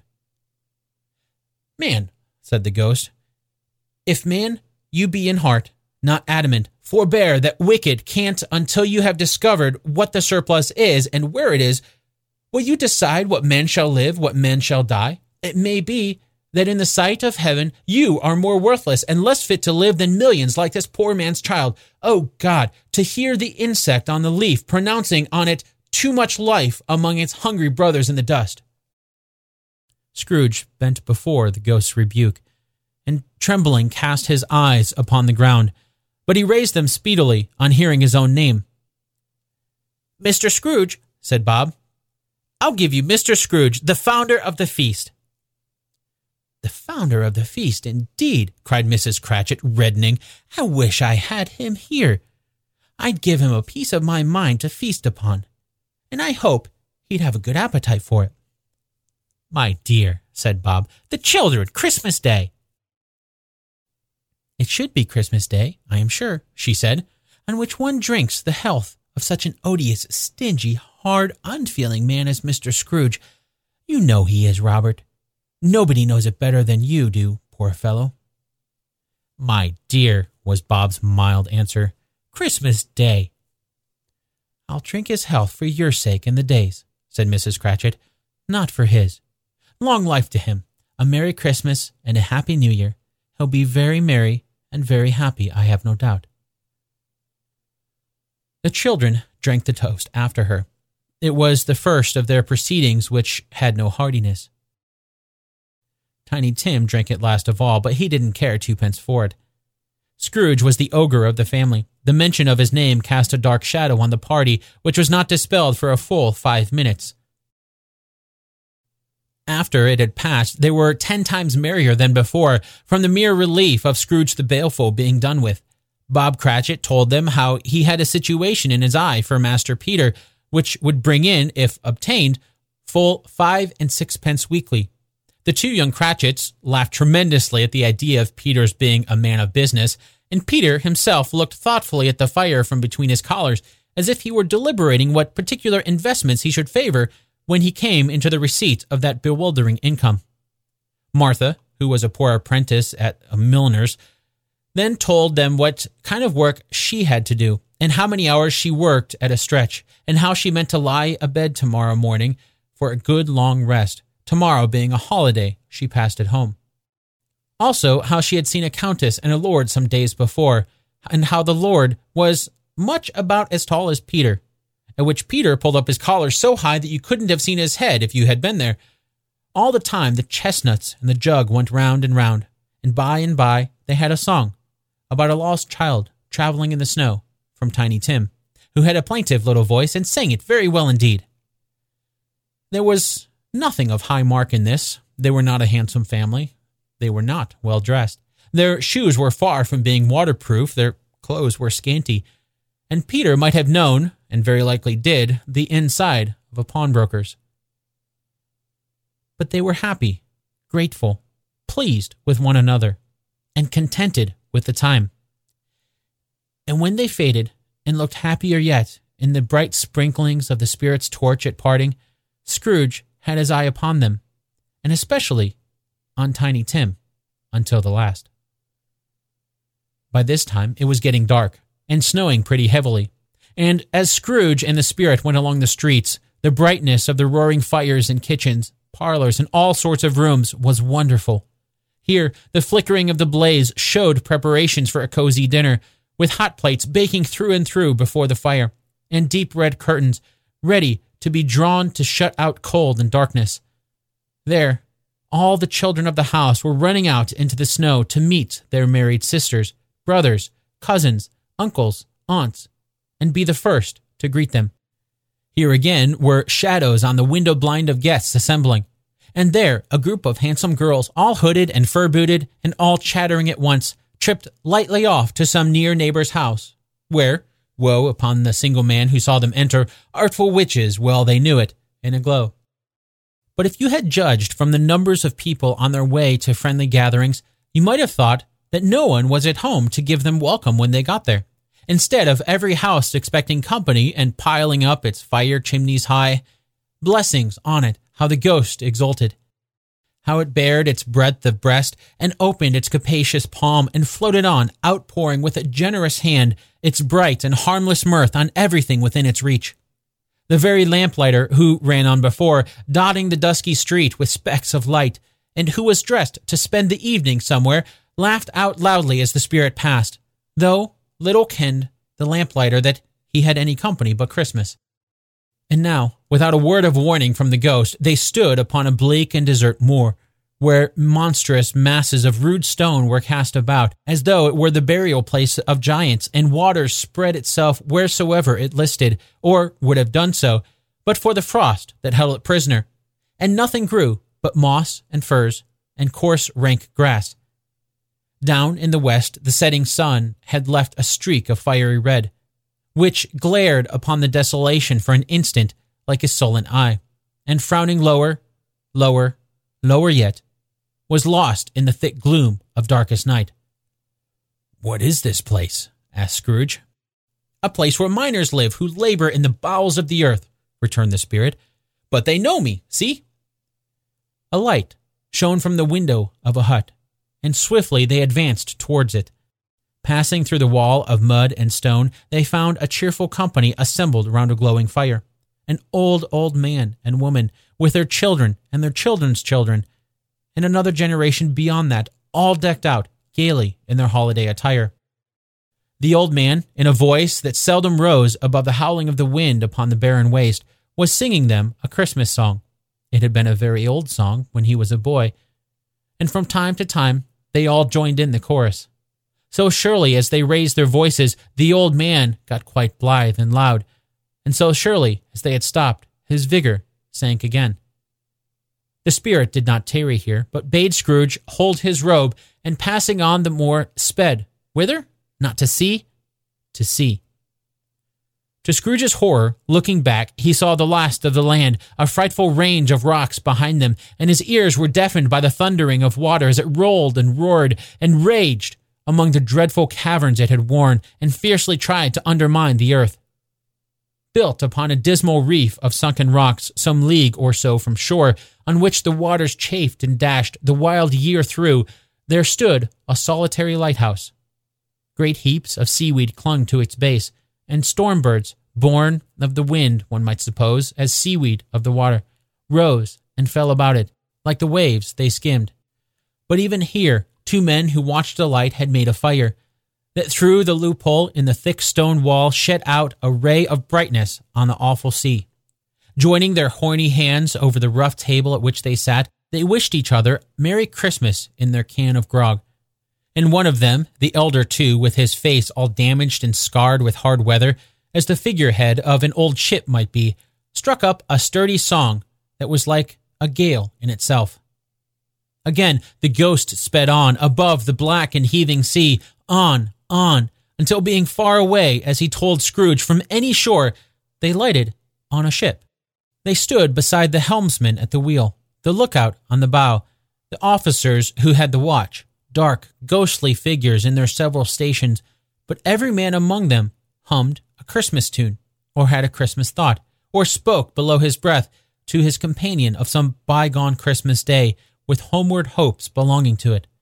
And every man on board, waking or sleeping, good or bad, had a kinder word for another on that day than on any day in the year, and had shared to some extent in its festivities, and had remembered those he cared for at a distance and had known that they delighted to remember him.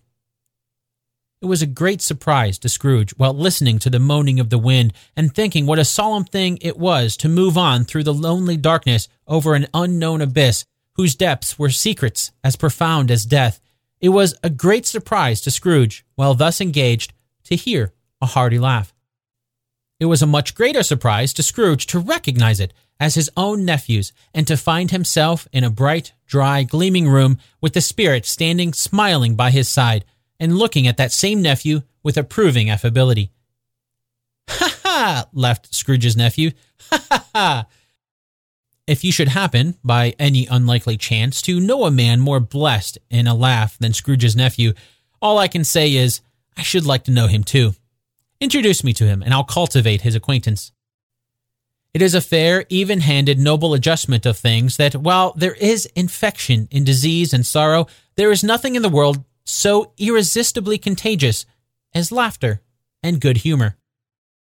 When Scrooge's nephew laughed in this way, holding his sides, rolling his head, and twisting his face into the most extravagant contortions, Scrooge's niece, by marriage, laughed as heartily as he, and their assembled friends, being not a bit behindhand, roared out lustily. he said that Christmas was a humbug as I live, cried Scrooge's nephew. He believed it too. More shame for him, Fred, said Scrooge's niece indignantly. Bless those women. They never do anything by halves. They are always in earnest. She was very pretty, exceedingly pretty, with a dimpled, surprised looking capital face, a ripe little mouth that seemed made to be kissed, as no doubt it was. All kinds of good little dots about her chin that melted into one another when she laughed, and the sunniest pair of eyes you ever saw in any little creature's head. Altogether, she was what you would have called provoking, you know, but satisfactory too. Oh, perfectly satisfactory. He's a comical old fellow, said Scrooge's nephew. That's the truth. And not so pleasant as he might be. However, his offenses carry their own punishment, and I have nothing to say against him. I'm sure he's very rich, Fred, hinted Scrooge's niece. At least you always tell me so. What of that, my dear? said Scrooge's nephew. His wealth is of no use to him, he don't do any good with it. He don't make himself comfortable with it. He hasn't the satisfaction of thinking that he is ever going to benefit us with it. I have no patience with him, observed Scrooge's niece. Scrooge's niece's sisters and all the other ladies expressed the same opinion. Oh, I have, said Scrooge's nephew.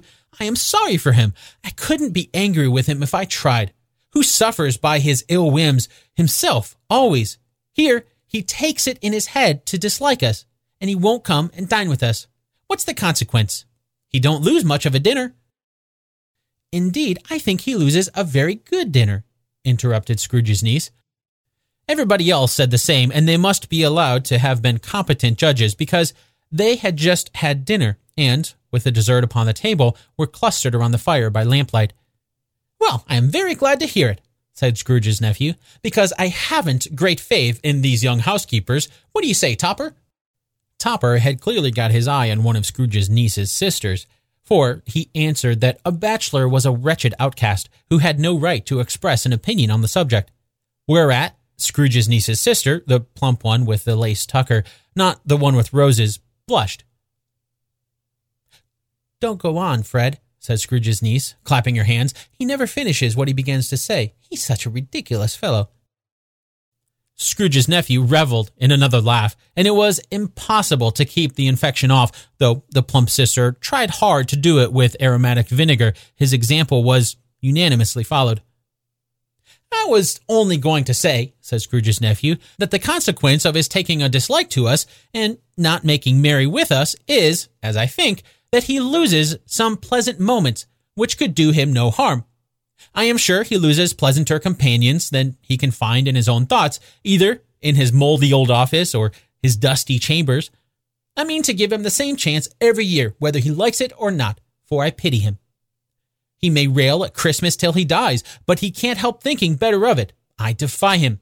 If he finds me going there in good temper year after year and saying, Uncle Scrooge, how are you? If it puts him in the vein to leave his poor clerk 50 pounds, that's something. And I think I shook him yesterday. It was their turn to laugh now at the notion of shaking Scrooge. But being thoroughly good natured and not caring about what they laughed at, so that they laughed at any rate, he encouraged them in their merriment and passed the bottle joyously. After tea, they had some music, for they were a musical family and knew what they were about when they sung a glee or catch, I can assure you. especially Topper, who could growl away in the bass like a good one and never swell the large veins in his forehead or get red in the face over it. Scrooge's niece played well upon the harp and played, among other tunes, a simple little air, a mere nothing, you might learn to whistle it in two minutes, which had been familiar to the children who fetched Scrooge from the boarding school, as he had been reminded by the ghost of Christmas past. When this strain of music sounded, all the things that Ghost had shown him came upon his mind.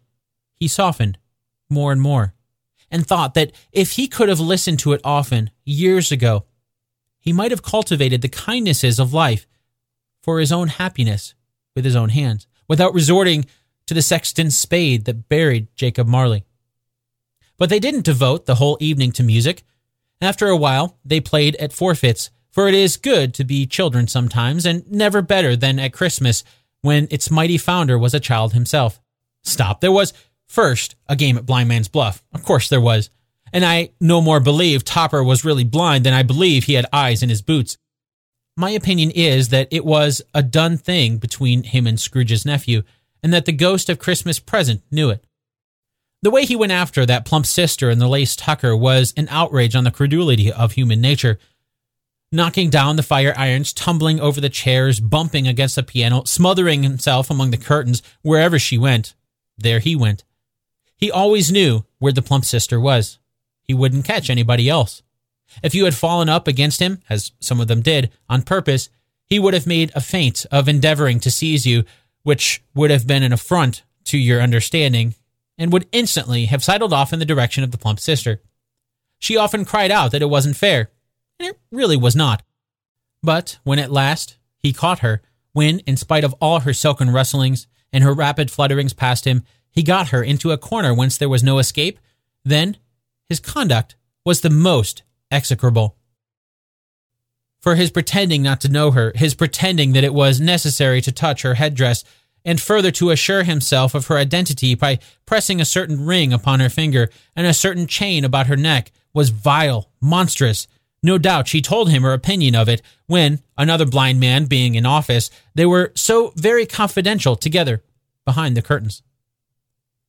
Scrooge's niece was not one of the blind man's bluff party, but was made comfortable with a large chair and a footstool in a snug corner where the ghost and Scrooge were close behind her. But she joined in the forfeits and loved her love to admiration with all the letters of the alphabet. Likewise, at the game of how, when, and where, she was very great, and to the secret joy of Scrooge's nephew, beat her sisters hollow, though they were sharp girls too, as Topper could have told you. There might have been 20 people there, young and old, but they all played. And so did Scrooge, for wholly forgetting in the interest he had in what was going on, that his voice made no sound in their ears, he sometimes came out with his guess quite loud, and very often guessed quite right, too. For the sharpest needle, best Whitechapel, warranted not to cut in the eye, was not sharper than Scrooge, blunt as he took it in his head to be. The ghost was greatly pleased to find him in this mood, and looked upon him with such favor that he begged like a boy to be allowed to stay until the guests departed. But this, the spirit said, could not be done. Here's a new game, said Scrooge. One half hour, spirit, only one. It was a game called Yes and No, where Scrooge's nephew had to think of something, and the rest must find out what, he only answering their questions yes or no, as the case was. The brisk fire of questioning to which he was exposed elicited from him that he was thinking of an animal, a live animal, rather a disagreeable animal, a savage animal, an animal that growled and grunted sometimes, and talked sometimes, and lived in London, and walked about the streets, and wasn't made a show of, and wasn't led by anybody, and didn't live in a menagerie, and was never killed in a market, and was not a horse, or an ass, or a cow, or a bull, or a tiger, or a dog, or a pig, or a cat, or a bear. Every fresh question that was put to him, this nephew burst into a fresh roar of laughter, and it was so inexpressibly tickled that he was obliged to get up off the sofa and stamp. At last, the plump sister, falling into a similar state, cried out, I have found out! I know what it is, Fred! I know what it is! What is it? cried Fred. It's your Uncle Scrooge! which it certainly was.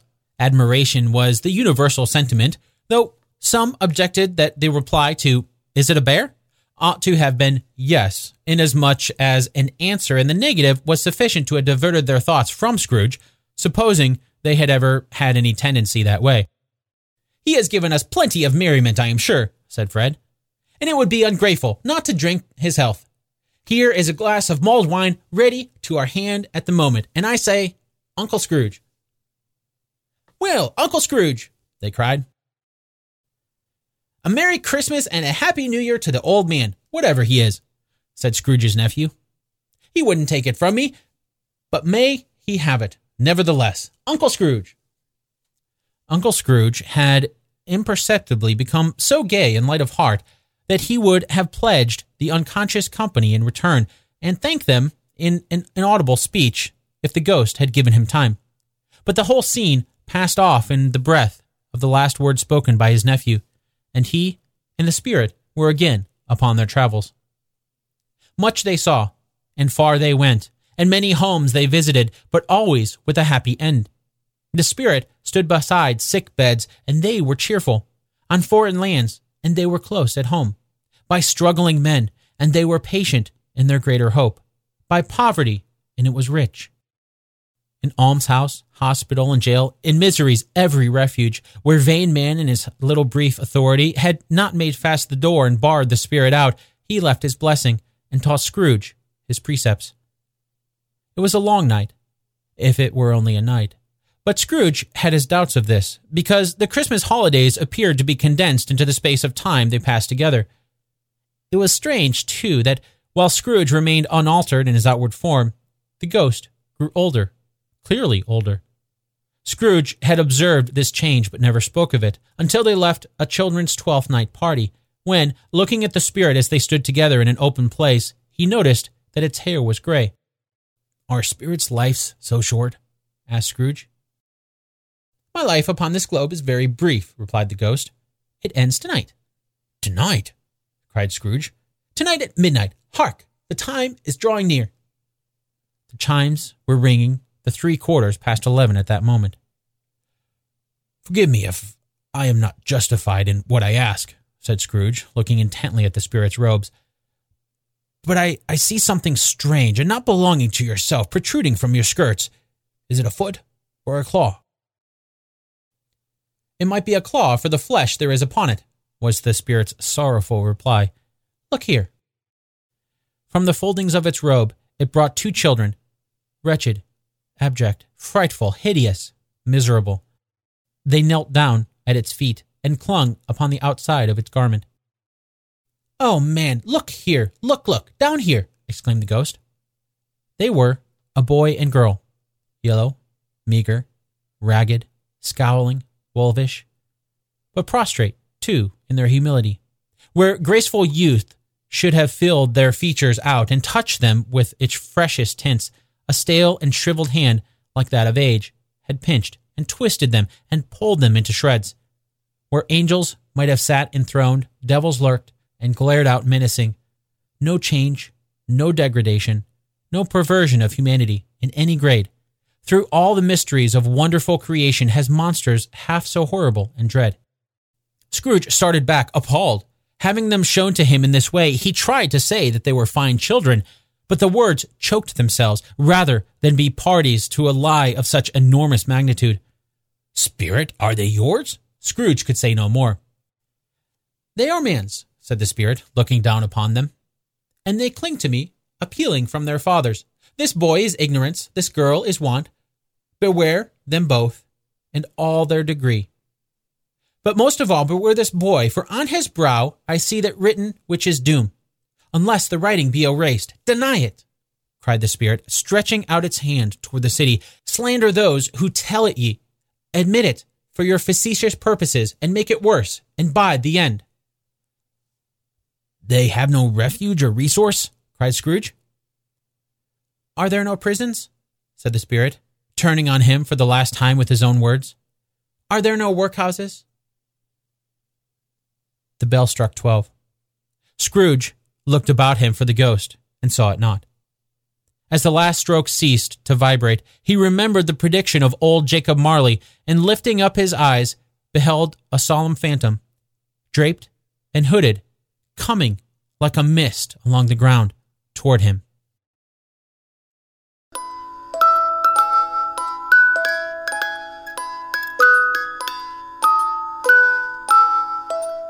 Stave 4 The Last of the Spirits. The phantom slowly, gravely, silently approached. When it came near him, Scrooge bent down upon his knee, for in the very air through which this spirit moved, it seemed to scatter gloom and mystery. It was shrouded in a deep black garment which concealed its head, its face, its form, and left nothing of it visible save one outstretched hand. But for this, it would have been difficult to detach its figure from the night and separate it from the darkness by which it was surrounded. He felt that it was tall and stately when it came beside him, and that its mysterious presence filled him with a solemn dread. He knew no more, for the spirit neither spoke nor moved. Am I in the presence of the ghost of Christmas yet to come? said Scrooge. The spirit answered not but pointed onward with its hand. You are about to show me shadows of things that have not happened, but will happen in the time before us, Scrooge pursued. Is that so, Spirit? The upper portion of the garment was contracted for an instant in its folds, as if the spirit had inclined its head. That was the only answer he received. Although well used to ghostly company by this time, Scrooge feared the silent shape so much that his legs trembled beneath him, and he found that he could hardly stand when he prepared to follow it. The spirit paused a moment, as observing his condition and giving him time to recover. But Scrooge was all the worse for this. It thrilled him with a vague, uncertain horror to know that behind the dusky shroud there were ghostly eyes intently fixed upon him, while he, though he stretched his own to the utmost, could see nothing but the spectral hand and one great heap of black. Ghost of the future, he exclaimed, I fear you more than any spectre I have seen.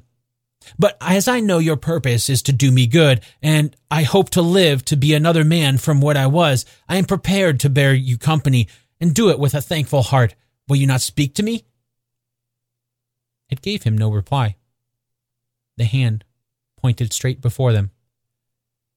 Lead on, said Scrooge. Lead on. The night is waning fast, and it is precious time to me, I know. Lead on, spirit. The phantom moved away as it had come toward him. Scrooge followed in the shadow of its dress, which bore him up, he thought, and carried him along. They scarcely seemed to enter the city, for the city rather seemed to spring up about them and encompass them of its own act. But there they were, in the heart of it, on change amongst the merchants, who hurried up and down and chinked the money in their pockets, and conversed in groups, and looked at their watches, and trifled thoughtfully with their great gold seals, and so forth, as Scrooge had seen them often. The spirit stopped beside one little knot of businessmen. Observing that the hand was pointed to them, Scrooge advanced to listen to their talk. No, said the great fat man with a monstrous chin. I don't know much about it either way. I only know he's dead. When did he die? inquired another. Last night, I believe. Why, what was the matter with him? asked a third, taking a vast quantity of snuff out of a very large snuff box. I thought he'd never die. God knows, said the first with a yawn. What has he done with his money? said a red faced gentleman with a pendulous excrescence on the end of his nose that shook like the gills of a turkey cock.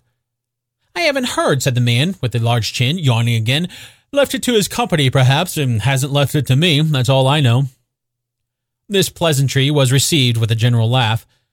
It's likely to be a very cheap funeral, said the same speaker, for upon my life I don't know of anybody to go to it. Suppose we make up a party and volunteer? I don't mind going if a lunch is provided, observed the gentleman with the excrescence on his nose. But I must be fed if I make one. Another laugh. Well, I am the most disinterested among you, after all, said the first speaker, for I never wear black gloves, I never eat lunch. But I'll offer to go if anybody else will. When I come to think of it, I'm not all that sure that I wasn't his most particular friend, for we used to stop and speak whenever we met. Bye bye. Speakers and listeners strolled away and mixed with other groups. Scrooge knew the men and looked towards the spirit for an explanation. The phantom glided on into a street. Its fingers pointed to two persons meeting. Scrooge listened again, thinking that the explanation might lie here. He knew these men also perfectly. They were men of business, very wealthy and of great importance. He had made a point always of standing well in their esteem, in a business point of view, that is, strictly in a business point of view. How are you? said one. How are you? returned the other. Well, said the first, Old Scratch has got his own at last, hey? So I'm told, returned the second. Cold, isn't it? Seasonable for Christmas time. You're not a skater, I suppose? No, no. Something else to think of. Good morning. Not another word. That was their meeting, their conversation, their parting. Scrooge was at first inclined to be surprised that the spirit should attach importance to conversations apparently so trivial. But feeling assured that they must have some hidden purpose, he set himself to consider what it was likely to be. They could scarcely be supposed to have any bearing on the death of Jacob, his old partner, for that was past. And this ghost's province was the future. Nor could he think of anyone immediately connected with himself to whom he could apply them. But nothing doubting that to whomsoever they applied, they had some latent moral for his own improvement. He resolved to treasure up every word he heard and everything he saw, and especially to observe the shadow of himself when it appeared. For he had an expectation that the conduct of his future self would give him the clue he missed, and would render the solution of these riddles easy. He looked about in that very place for his own image, but another man stood in his accustomed corner. And though the clock pointed to his usual time of day for being there, he saw no likeness of himself among the multitudes that poured in through the porch. It gave him little surprise, however, for he had been revolving in his mind a change of life, and thought and hoped he saw his newborn resolutions carried out in this. Quiet and dark, beside him stood the phantom, with its outstretched hand. When he roused himself from his thoughtful quest, he fancied from the turn of the hand and its situation in reference to himself that the unseen eyes were looking at him keenly. It made him shudder and feel very cold. They left the busy scene and went into an obscure part of town where Scrooge had never penetrated before, although he recognized its situation and its bad repute. The ways were foul and narrow, the shops and houses wretched, the people half naked, drunken, slipshod, ugly. Alleys and archways, like so many cesspools, disgorged their offenses of smell and dirt and life upon the straggling streets, and the whole quarter reeked with crime, with filth and misery. Far in this den of infamous resort, there was a low browed beetling shop below a penthouse roof where iron, old rags, bottles, bones, and greasy offal were bought. Upon the floor within were piled up heaps of rusty keys, nails, chains, hinges, files, scales, weights, and refuse iron of all kinds. Secrets that few would like to scrutinize were bred and hidden in mountains of unseemly rags, masses of corrupted fat, and sepulchres of bones. Sitting in among the wares he dealt in by a charcoal stove made of old bricks was a gray haired rascal nearly seventy years of age who had screened himself from the cold air without by a frowsy curtaining of miscellaneous tatters hung upon a line, and smoked his pipe in all the luxury of calm retirement. Scrooge and the phantom came into the presence of this man, just as a woman with a heavy bundle slunk into the shop. But she had scarcely entered when another woman, similarly laden, came in too, and she was closely followed by a man, faded in black, who was no less startled by the sight of them than they had been upon the recognition of each other. After a short period of blank astonishment in which the old man with the pipe had joined them, they all three burst into a laugh. Let the charwoman alone to be the first, cried she who had entered first. Let the laundress alone to be the second, and let the undertaker's man alone to be the third. Look here, old Joe, here's a chance if we haven't all three met here without meaning it. You couldn't have met in a better place, said old Joe, removing his pipe from his mouth. Come into the parlor. You were made free of it long ago, you know, and the other two ain't strangers. Stop till I shut the door of the shop. Ah, how it shrieks. There ain't such a rusty bit of metal in this place as has its own hinges, I believe, and I'm sure there's no such old bones here as mine. We're all suitable to our calling. We're well matched. Come into the parlor. Come into the parlor. The parlor was the space behind the screen of rags. The old man raked the fire together with a old stair rod and, having trimmed his smoky lamp, for it was night, with the stem of his pipe, put it in his mouth again. While he did this, the woman who had already spoken threw her bundle on the floor and sat down in a flaunting manner on a stool, crossing her elbows on her knees and looking with a bold defiance at the other two. What odds then? What odds, Mrs. Dilber? said the woman. Every person has a right to take care of themselves. He always did. That's true indeed, said the laundress. No man more so. Why then, don't stand staring as if you was afraid, woman. Who's the wiser? We're not going to pick holes in each other's coats, I suppose. No, indeed, said Mrs. Dilber and the man together. We should hope not. Very well, then, cried the woman. That's enough. Who's the worse for the loss of a few things like these? Not a dead man, I suppose? No, indeed, said Mrs. Dilber, laughing. If he wanted to keep them after he was dead, a wicked old screw, pursued the woman. Why wasn't he natural in his lifetime? If he had been, he'd have somebody to look after him when he was struck with death, instead of lying gasping out his last there, alone, by himself. It's the truest of words that ever was spoke, said Mrs. Dover. It's a judgment on him. I wish it was a little heavier judgment, replied the woman. And it should have been, may you depend on it. If I could have laid my hand on anything else, open that bundle, old Joe, and let me know the value of it. Speak out plain. I'm not afraid to be the first, nor afraid for them to see it. We know pretty well that we were helping ourselves before we met here, I believe. It's no sin. Open the bundle, Joe. But the gallantry of our friends would not allow of this, and the man in faded black, mounting the breach first, produced his plunder. It was not extensive a seal or two, a pencil case, a pair of sleeve buttons, and a brooch of no great value were all.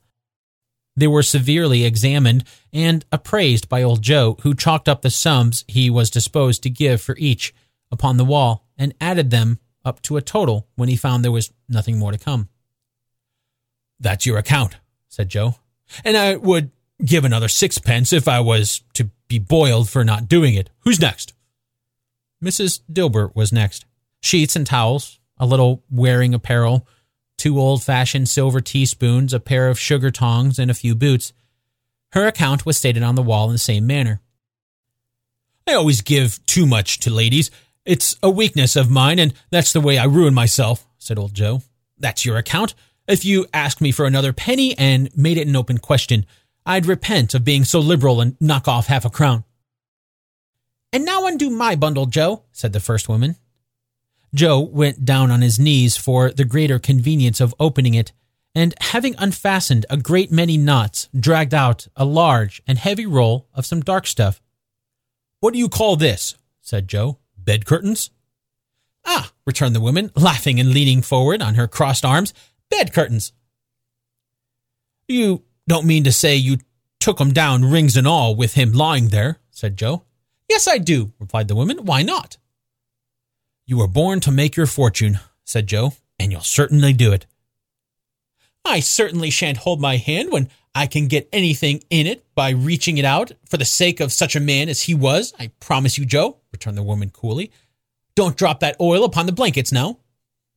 His blankets? asked Joe.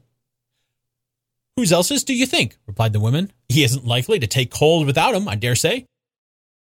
I hope he didn't die of catching anything, eh? said old Joe, stopping in his work and looking up. Don't you be afraid of that, returned the woman. I ain't so fond of his company that I'd loiter about for him such things if he did. Ah, you may look through that shirt till your eyes ache. But you won't find a hole in it, nor a threadbare place. It's the best he had, the finest one, too. They'd have wasted it if it hadn't been for me. What do you call wasting of it? asked old Joe. Putting it on him to be buried in, to be sure, replied the woman with a laugh. Somebody was fool enough to do it, but I took it off again. If calico ain't good enough for such a purpose, it ain't good enough for anything. It's quite as becoming to the body. He can't look uglier than he did in that one. Scrooge listened to this dialogue in horror. As they sat grouped about their spoil In the scanty light afforded by the old man's lamp, he viewed them with a detestation and disgust, which could hardly have been greater, though they had been obscene demons marketing the corpse itself. Ha ha! laughed the same woman when old Joe, producing a flannel bag with money in it, told out their several gains upon the ground. This is the end of it, you see. He frightened everyone away from him when he was alive to profit us when he was dead. Ha ha ha! Spirit, said Scrooge, shuddering from head to foot. I, I see, I see. The case of this unhappy man might be my own. My life tends that way now. Merciful heaven, what is this? He recoiled in terror, for the scene had changed, and now he almost touched a bed, a bare, uncurtained bed, on which, beneath a ragged sheet, there lay something covered up, which, though it was dumb, announced itself in awful language. The room was very dark, too dark to be observed with any accuracy, though Scrooge glanced around it in obedience to a secret impulse, anxious to know what kind of room it was. A pale light, rising in the outer air, fell straight upon the bed, and on it, plundered and bereft, unwatched, unwept, uncared for, was the body of this man. Scrooge glanced toward the phantom. Its steady hand was pointed to the head. The cover was so carelessly adjusted that the slightest raising of it, the motion of a finger upon Scrooge's part would have disclosed the face. He thought of it, felt how easy it would be to do, and longed to do it, but had no more power to withdraw the veil than to dismiss the spectre at his side. O cold, cold, rigid, dreadful death, set up thine altar here, and dress it with such terrors as thou hast at thy command, for this is thy dominion. But of the loved, revered and honored head, thou canst not turn one hair to thy dread purposes, or make one feature odious. It is not that the hand is heavy and will fall down when released. It is not that the heart and pulse are still, but that the hand was open, generous and true, the heart brave, warm and tender, and the pulse a man's. Strike, shadow, strike, and see his good deeds springing from the wound, to sow the world with life immortal. No voice pronounced these words in Scrooge's ears, and yet he heard them when he looked upon the bed.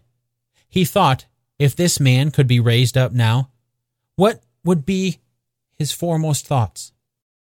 Avarice, hard dealing, gripping cares? They have brought him to a rich end, truly.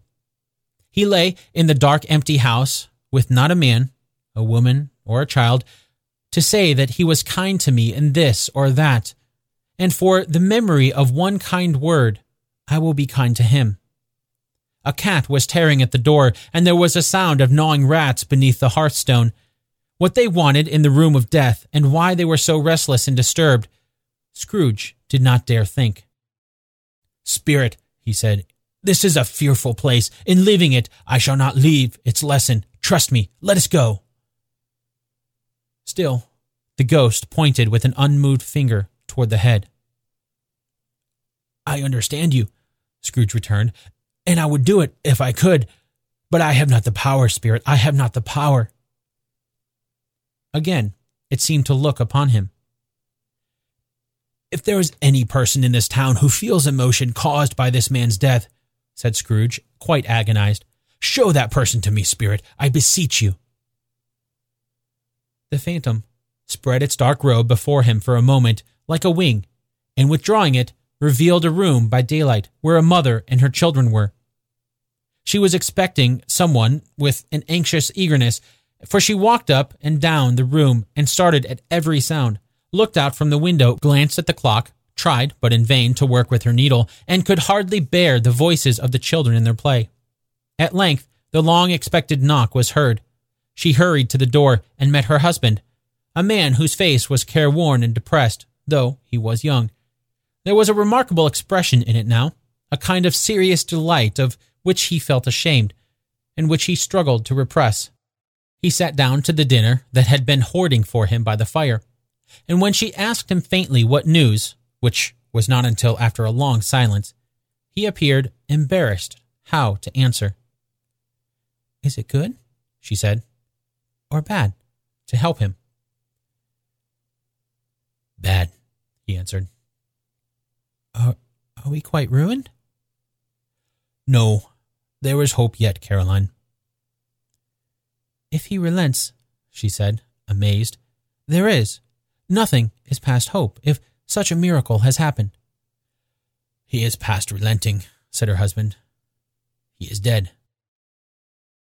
She was a mild and patient creature if her face spoke truth, but she was thankful in her soul to hear it, and she said so with clasped hands. She prayed forgiveness the next moment and was sorry, but the first was the emotion of her heart. What the half drunken woman whom I told you of last night said to me when I tried to see him and obtain a week's delay, and I, I thought was a mere excuse to avoid me, turns out to have been quite true. He was not only very ill, but dying then. To whom will our debt be transferred? I don't know, but before that time we shall be ready with the money. And even though we were not, it would be a bad fortune indeed to find so merciless a creditor in his successor. We may sleep tonight with light hearts, Caroline. Yes, soften it as they would, their hearts were lighter. The children's faces, hushed and clustered round to hear what they so little understood, were brighter. And it was a happier house for this man's death. The only emotion that the ghost could show him, caused by the event, was one of pleasure. Let me see some tenderness connected with the death, said Scrooge, or that dark chamber spirit which we left just now will be forever present to me. The ghost conducted him through several streets familiar to his feet. And as they went, Scrooge looked here and there to find himself, but nowhere was he to be seen. They entered poor Bob Cratchit's house, the dwelling he had visited before, and found the mother and the children seated round the fire. Quiet, very quiet. The noisy little Cratchits were as still as statues in one corner, and sat looking up at Peter, who had a book before him. The mother and her daughters were engaged in sewing, but surely they were very quiet. And he took a child and set him in the midst of them. Where had Scrooge heard these words? He had not dreamed them. The boy must have read them out as he and the spirit crossed the threshold. Why did he not go on? The mother laid her work upon the table and put her hand up to her face. The color hurts my eyes, she said. The color? Ah, poor Tiny Tim. They're better now again, said Cratchit's wife. It makes them weak by candlelight, and I wouldn't show weak eyes to your father when he comes home for the world. It must be near his time. Past it, rather, Peter answered, shutting up his book, but I think he has walked a little slower than he used these few last evenings, mother. They were very quiet again. At last she said in a steady, cheerful voice that only faltered once, I have known him walk with I have known him walk with Tiny Tim upon his shoulder. Very fast indeed. And so have I, cried Peter, often. And so have I, exclaimed another. So had all. But he was so very light to carry. She resumed, intent upon her work and his father loved him so that he was no trouble, no trouble. And there is your father at the door. She hurried out to meet him, and little Bob, in his comforter, he had need of it, poor fellow, came in. His tea was ready for him on the hob, and they all tried who should help him to it most. Then the two young Cratchits got upon his knees and laid, each child a little cheek against his face, as if they said, Don't mind it, father. Don't be grieved. Bob was very cheerful with them and spoke pleasantly to all the family. He looked at the work upon the table and praised the industry and speed of Mrs. Cratchit and the girls. They would be done long before Sunday, he said. Sunday? You went today, then, Robert? said his wife. Yes, my dear, returned Robert.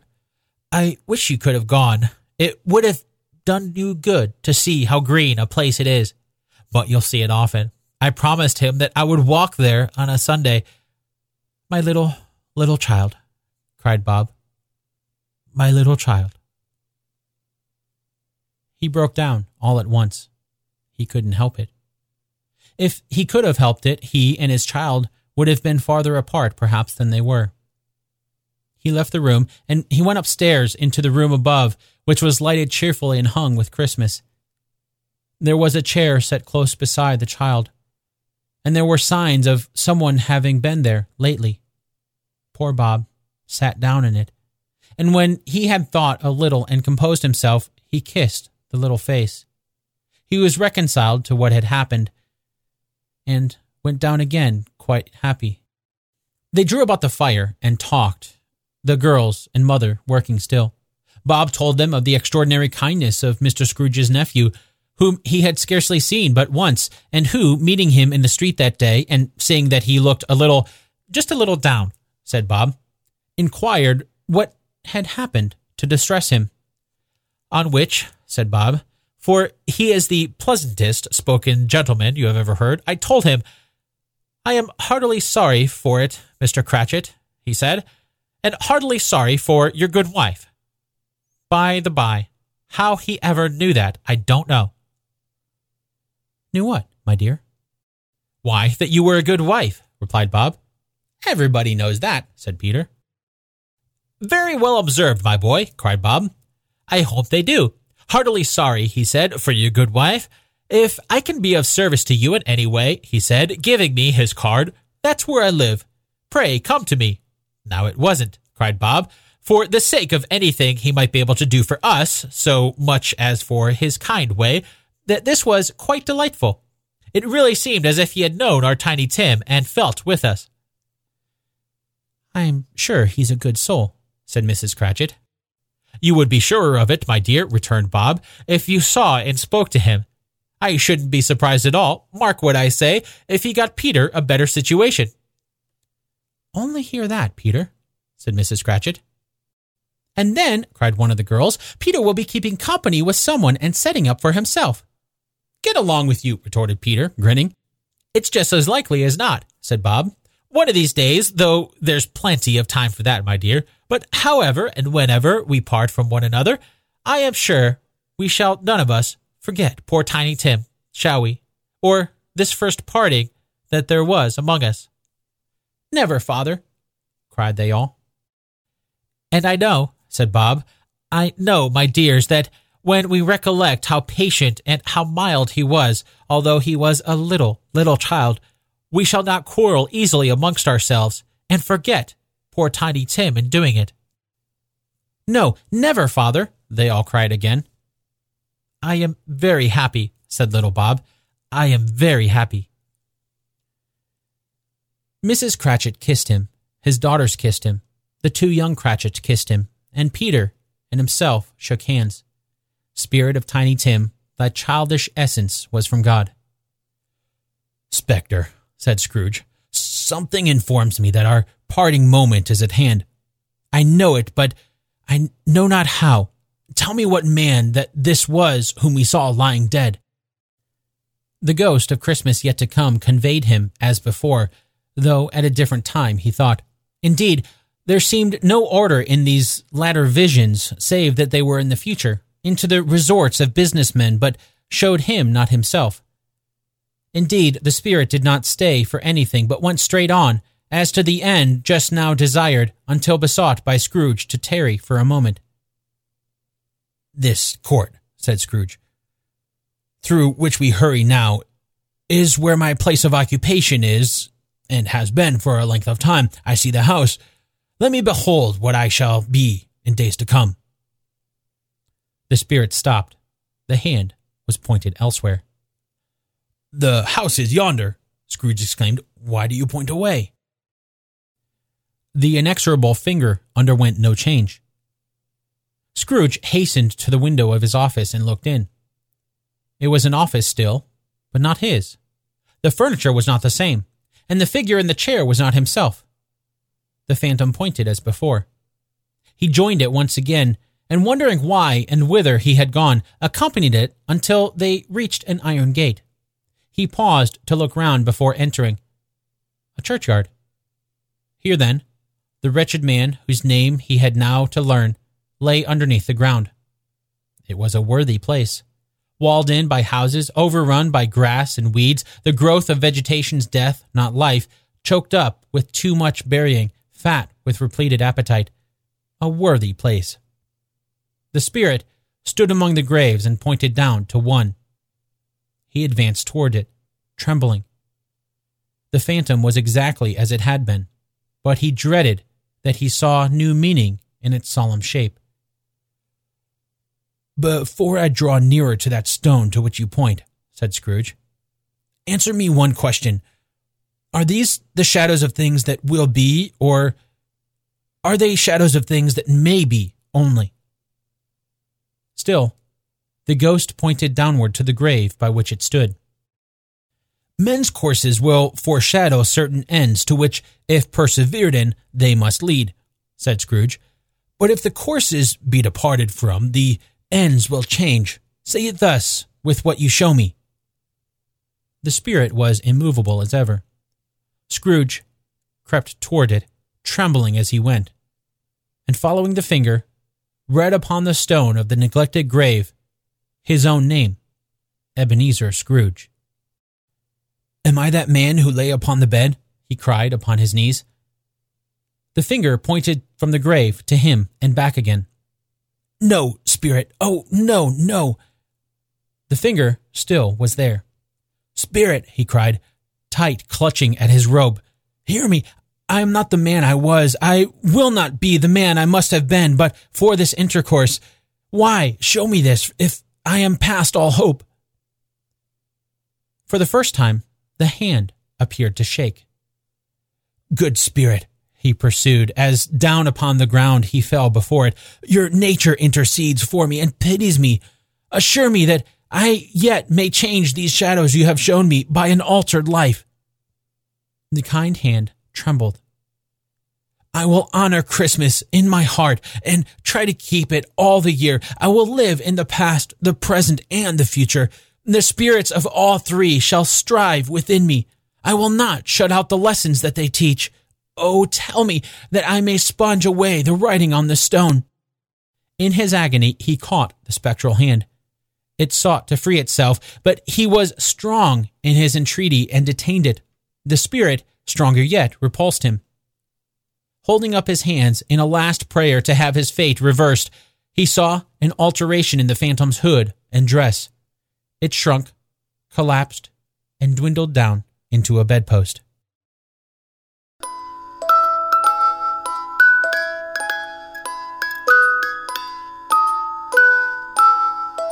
Stave 5. The end of it.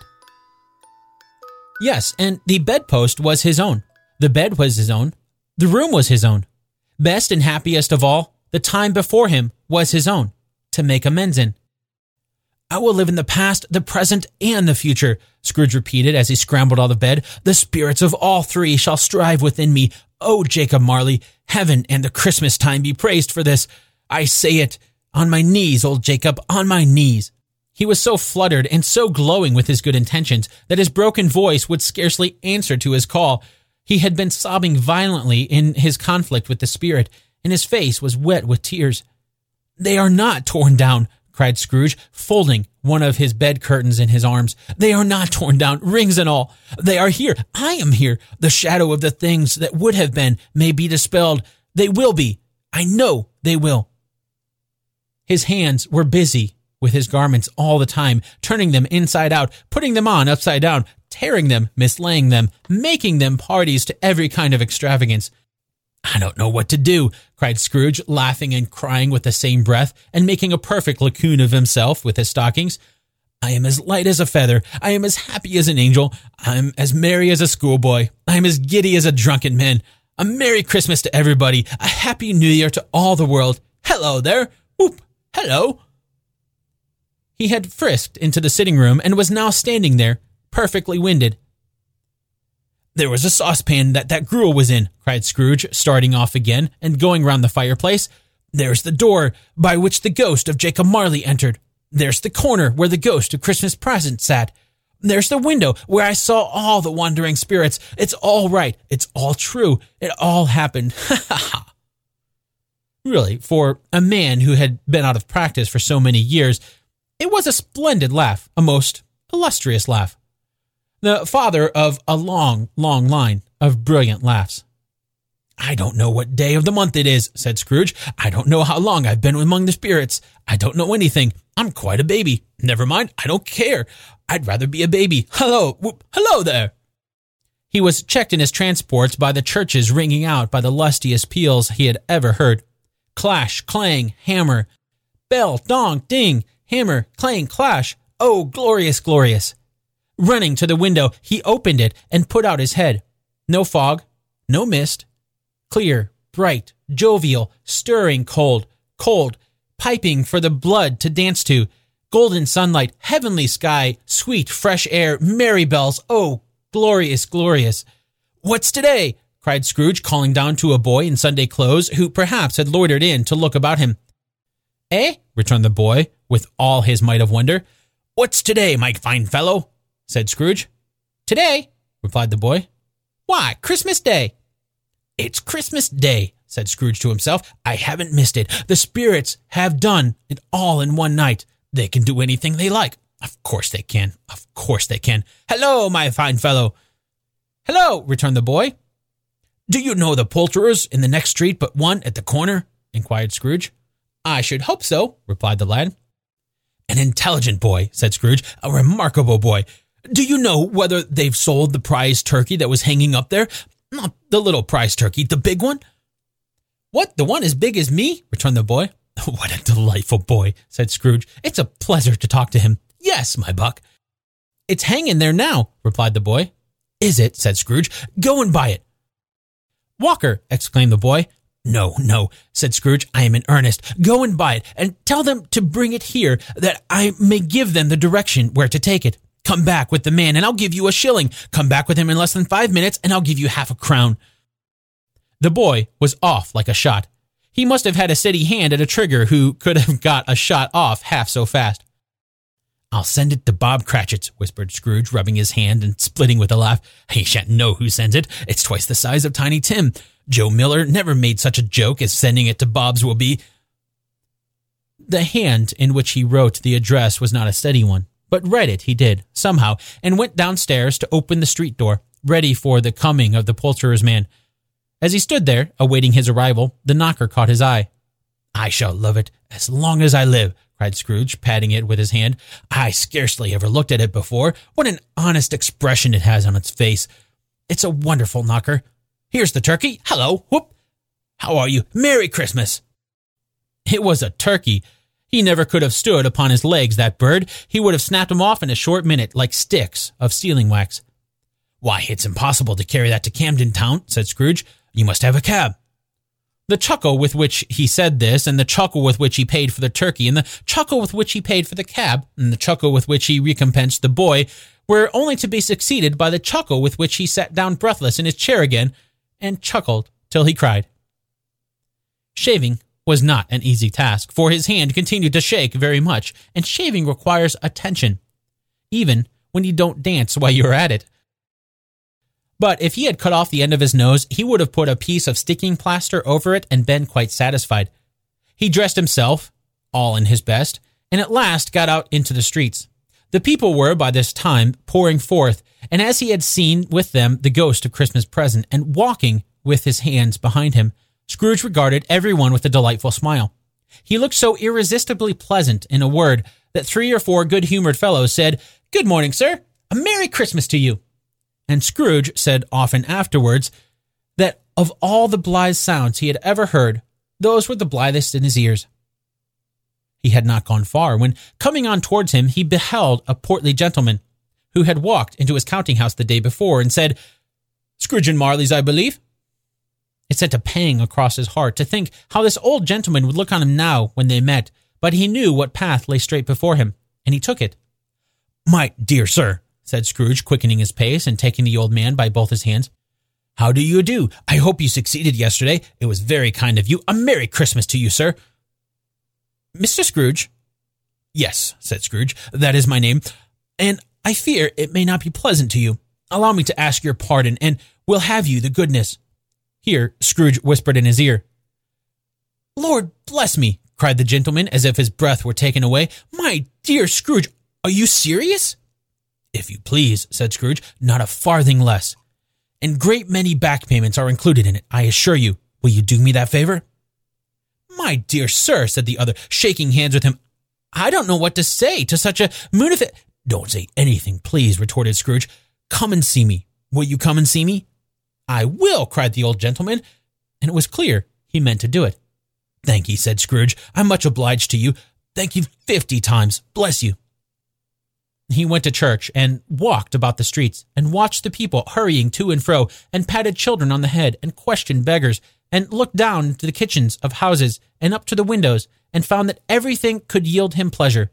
He had never dreamed that any walk, that anything could give him so much happiness. In the afternoon, he turned his steps towards his nephew's house. He passed the door a dozen times before he had the courage to go up and knock. But he made a dash and did it is your master at home, my dear? said Scrooge to the girl. Nice girl, very. Yes, sir. Where is he, my love? said the Scrooge. He's in the dining room, sir, along with the mistress. I'll show you upstairs, if you please. Thank ye. He knows me, said Scrooge, with his hand already on the dining room lock. I'll go in here, my dear. He turned it gently and sidled his face in round the door. They were looking at the table, which was spread out in a great array. For these young housekeepers are always nervous on such points and like to see that everything is right. Fred, said Scrooge. Dear heart alive, how his niece by marriage started. Scrooge had forgotten for the moment about her sitting in the corner with the footstool, or he wouldn't have done it on any account. Why, bless my soul, cried Fred. Who's that? It's I, your uncle Scrooge. I've come to dinner. Will you let me in, Fred? Let him in. It is a mercy he didn't shake his arm off. He was at home in five minutes. Nothing could be heartier. His niece looked just the same. So did Topper when he came. So did the plump sister when she came. So did everyone when they came. Wonderful party, wonderful games, wonderful unanimity, wonderful happiness. But he was early at the office next morning. Oh, he was early there. If he could only be there first and catch Bob Cratchit coming late. That was the thing he had set his heart upon. And he did it. Yes, he did. The clock struck nine. No Bob. A quarter past. No Bob. He was a full eighteen and a half behind his time. Scrooge sat with his door wide open that he might see him come into the tank. His hat was off before he opened the door, his comforter, too. He was on his stool in a jiffy, driving away with his pen as if he were trying to overtake nine o'clock. Hello, growled Scrooge in his accustomed voice, or as near as he could feign it. What do you mean by coming here at this time of day? I- am very sorry, sir, said Bob. I'm behind my time. You are, repeated Scrooge. Yes, I think you are. Step this way, sir, if you please. It's only once a year, sir, pleaded Bob, appearing from the tank. It shall not be repeated. I was making rather merry yesterday, sir.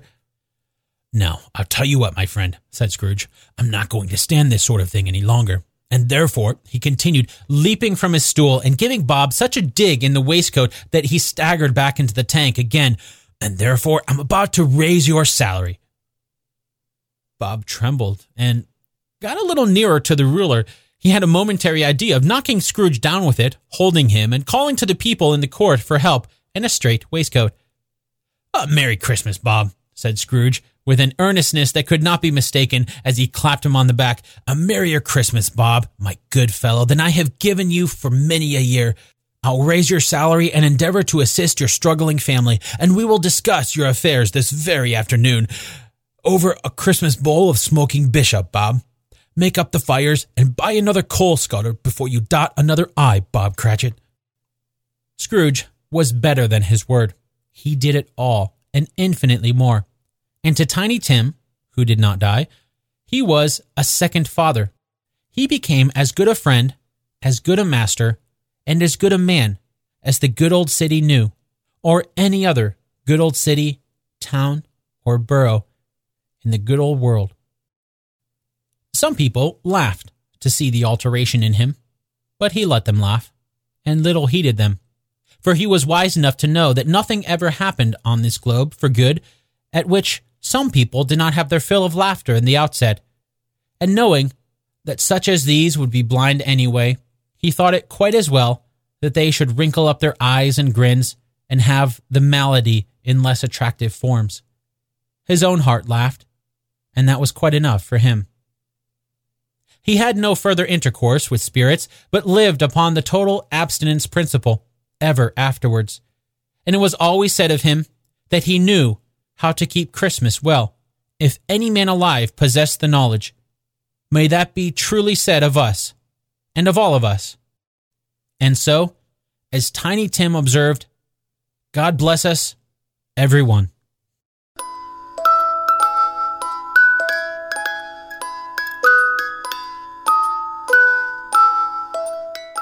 That brings us to an end of A Christmas Carol by Charles Dickens, read by me, Dan Lefebvre.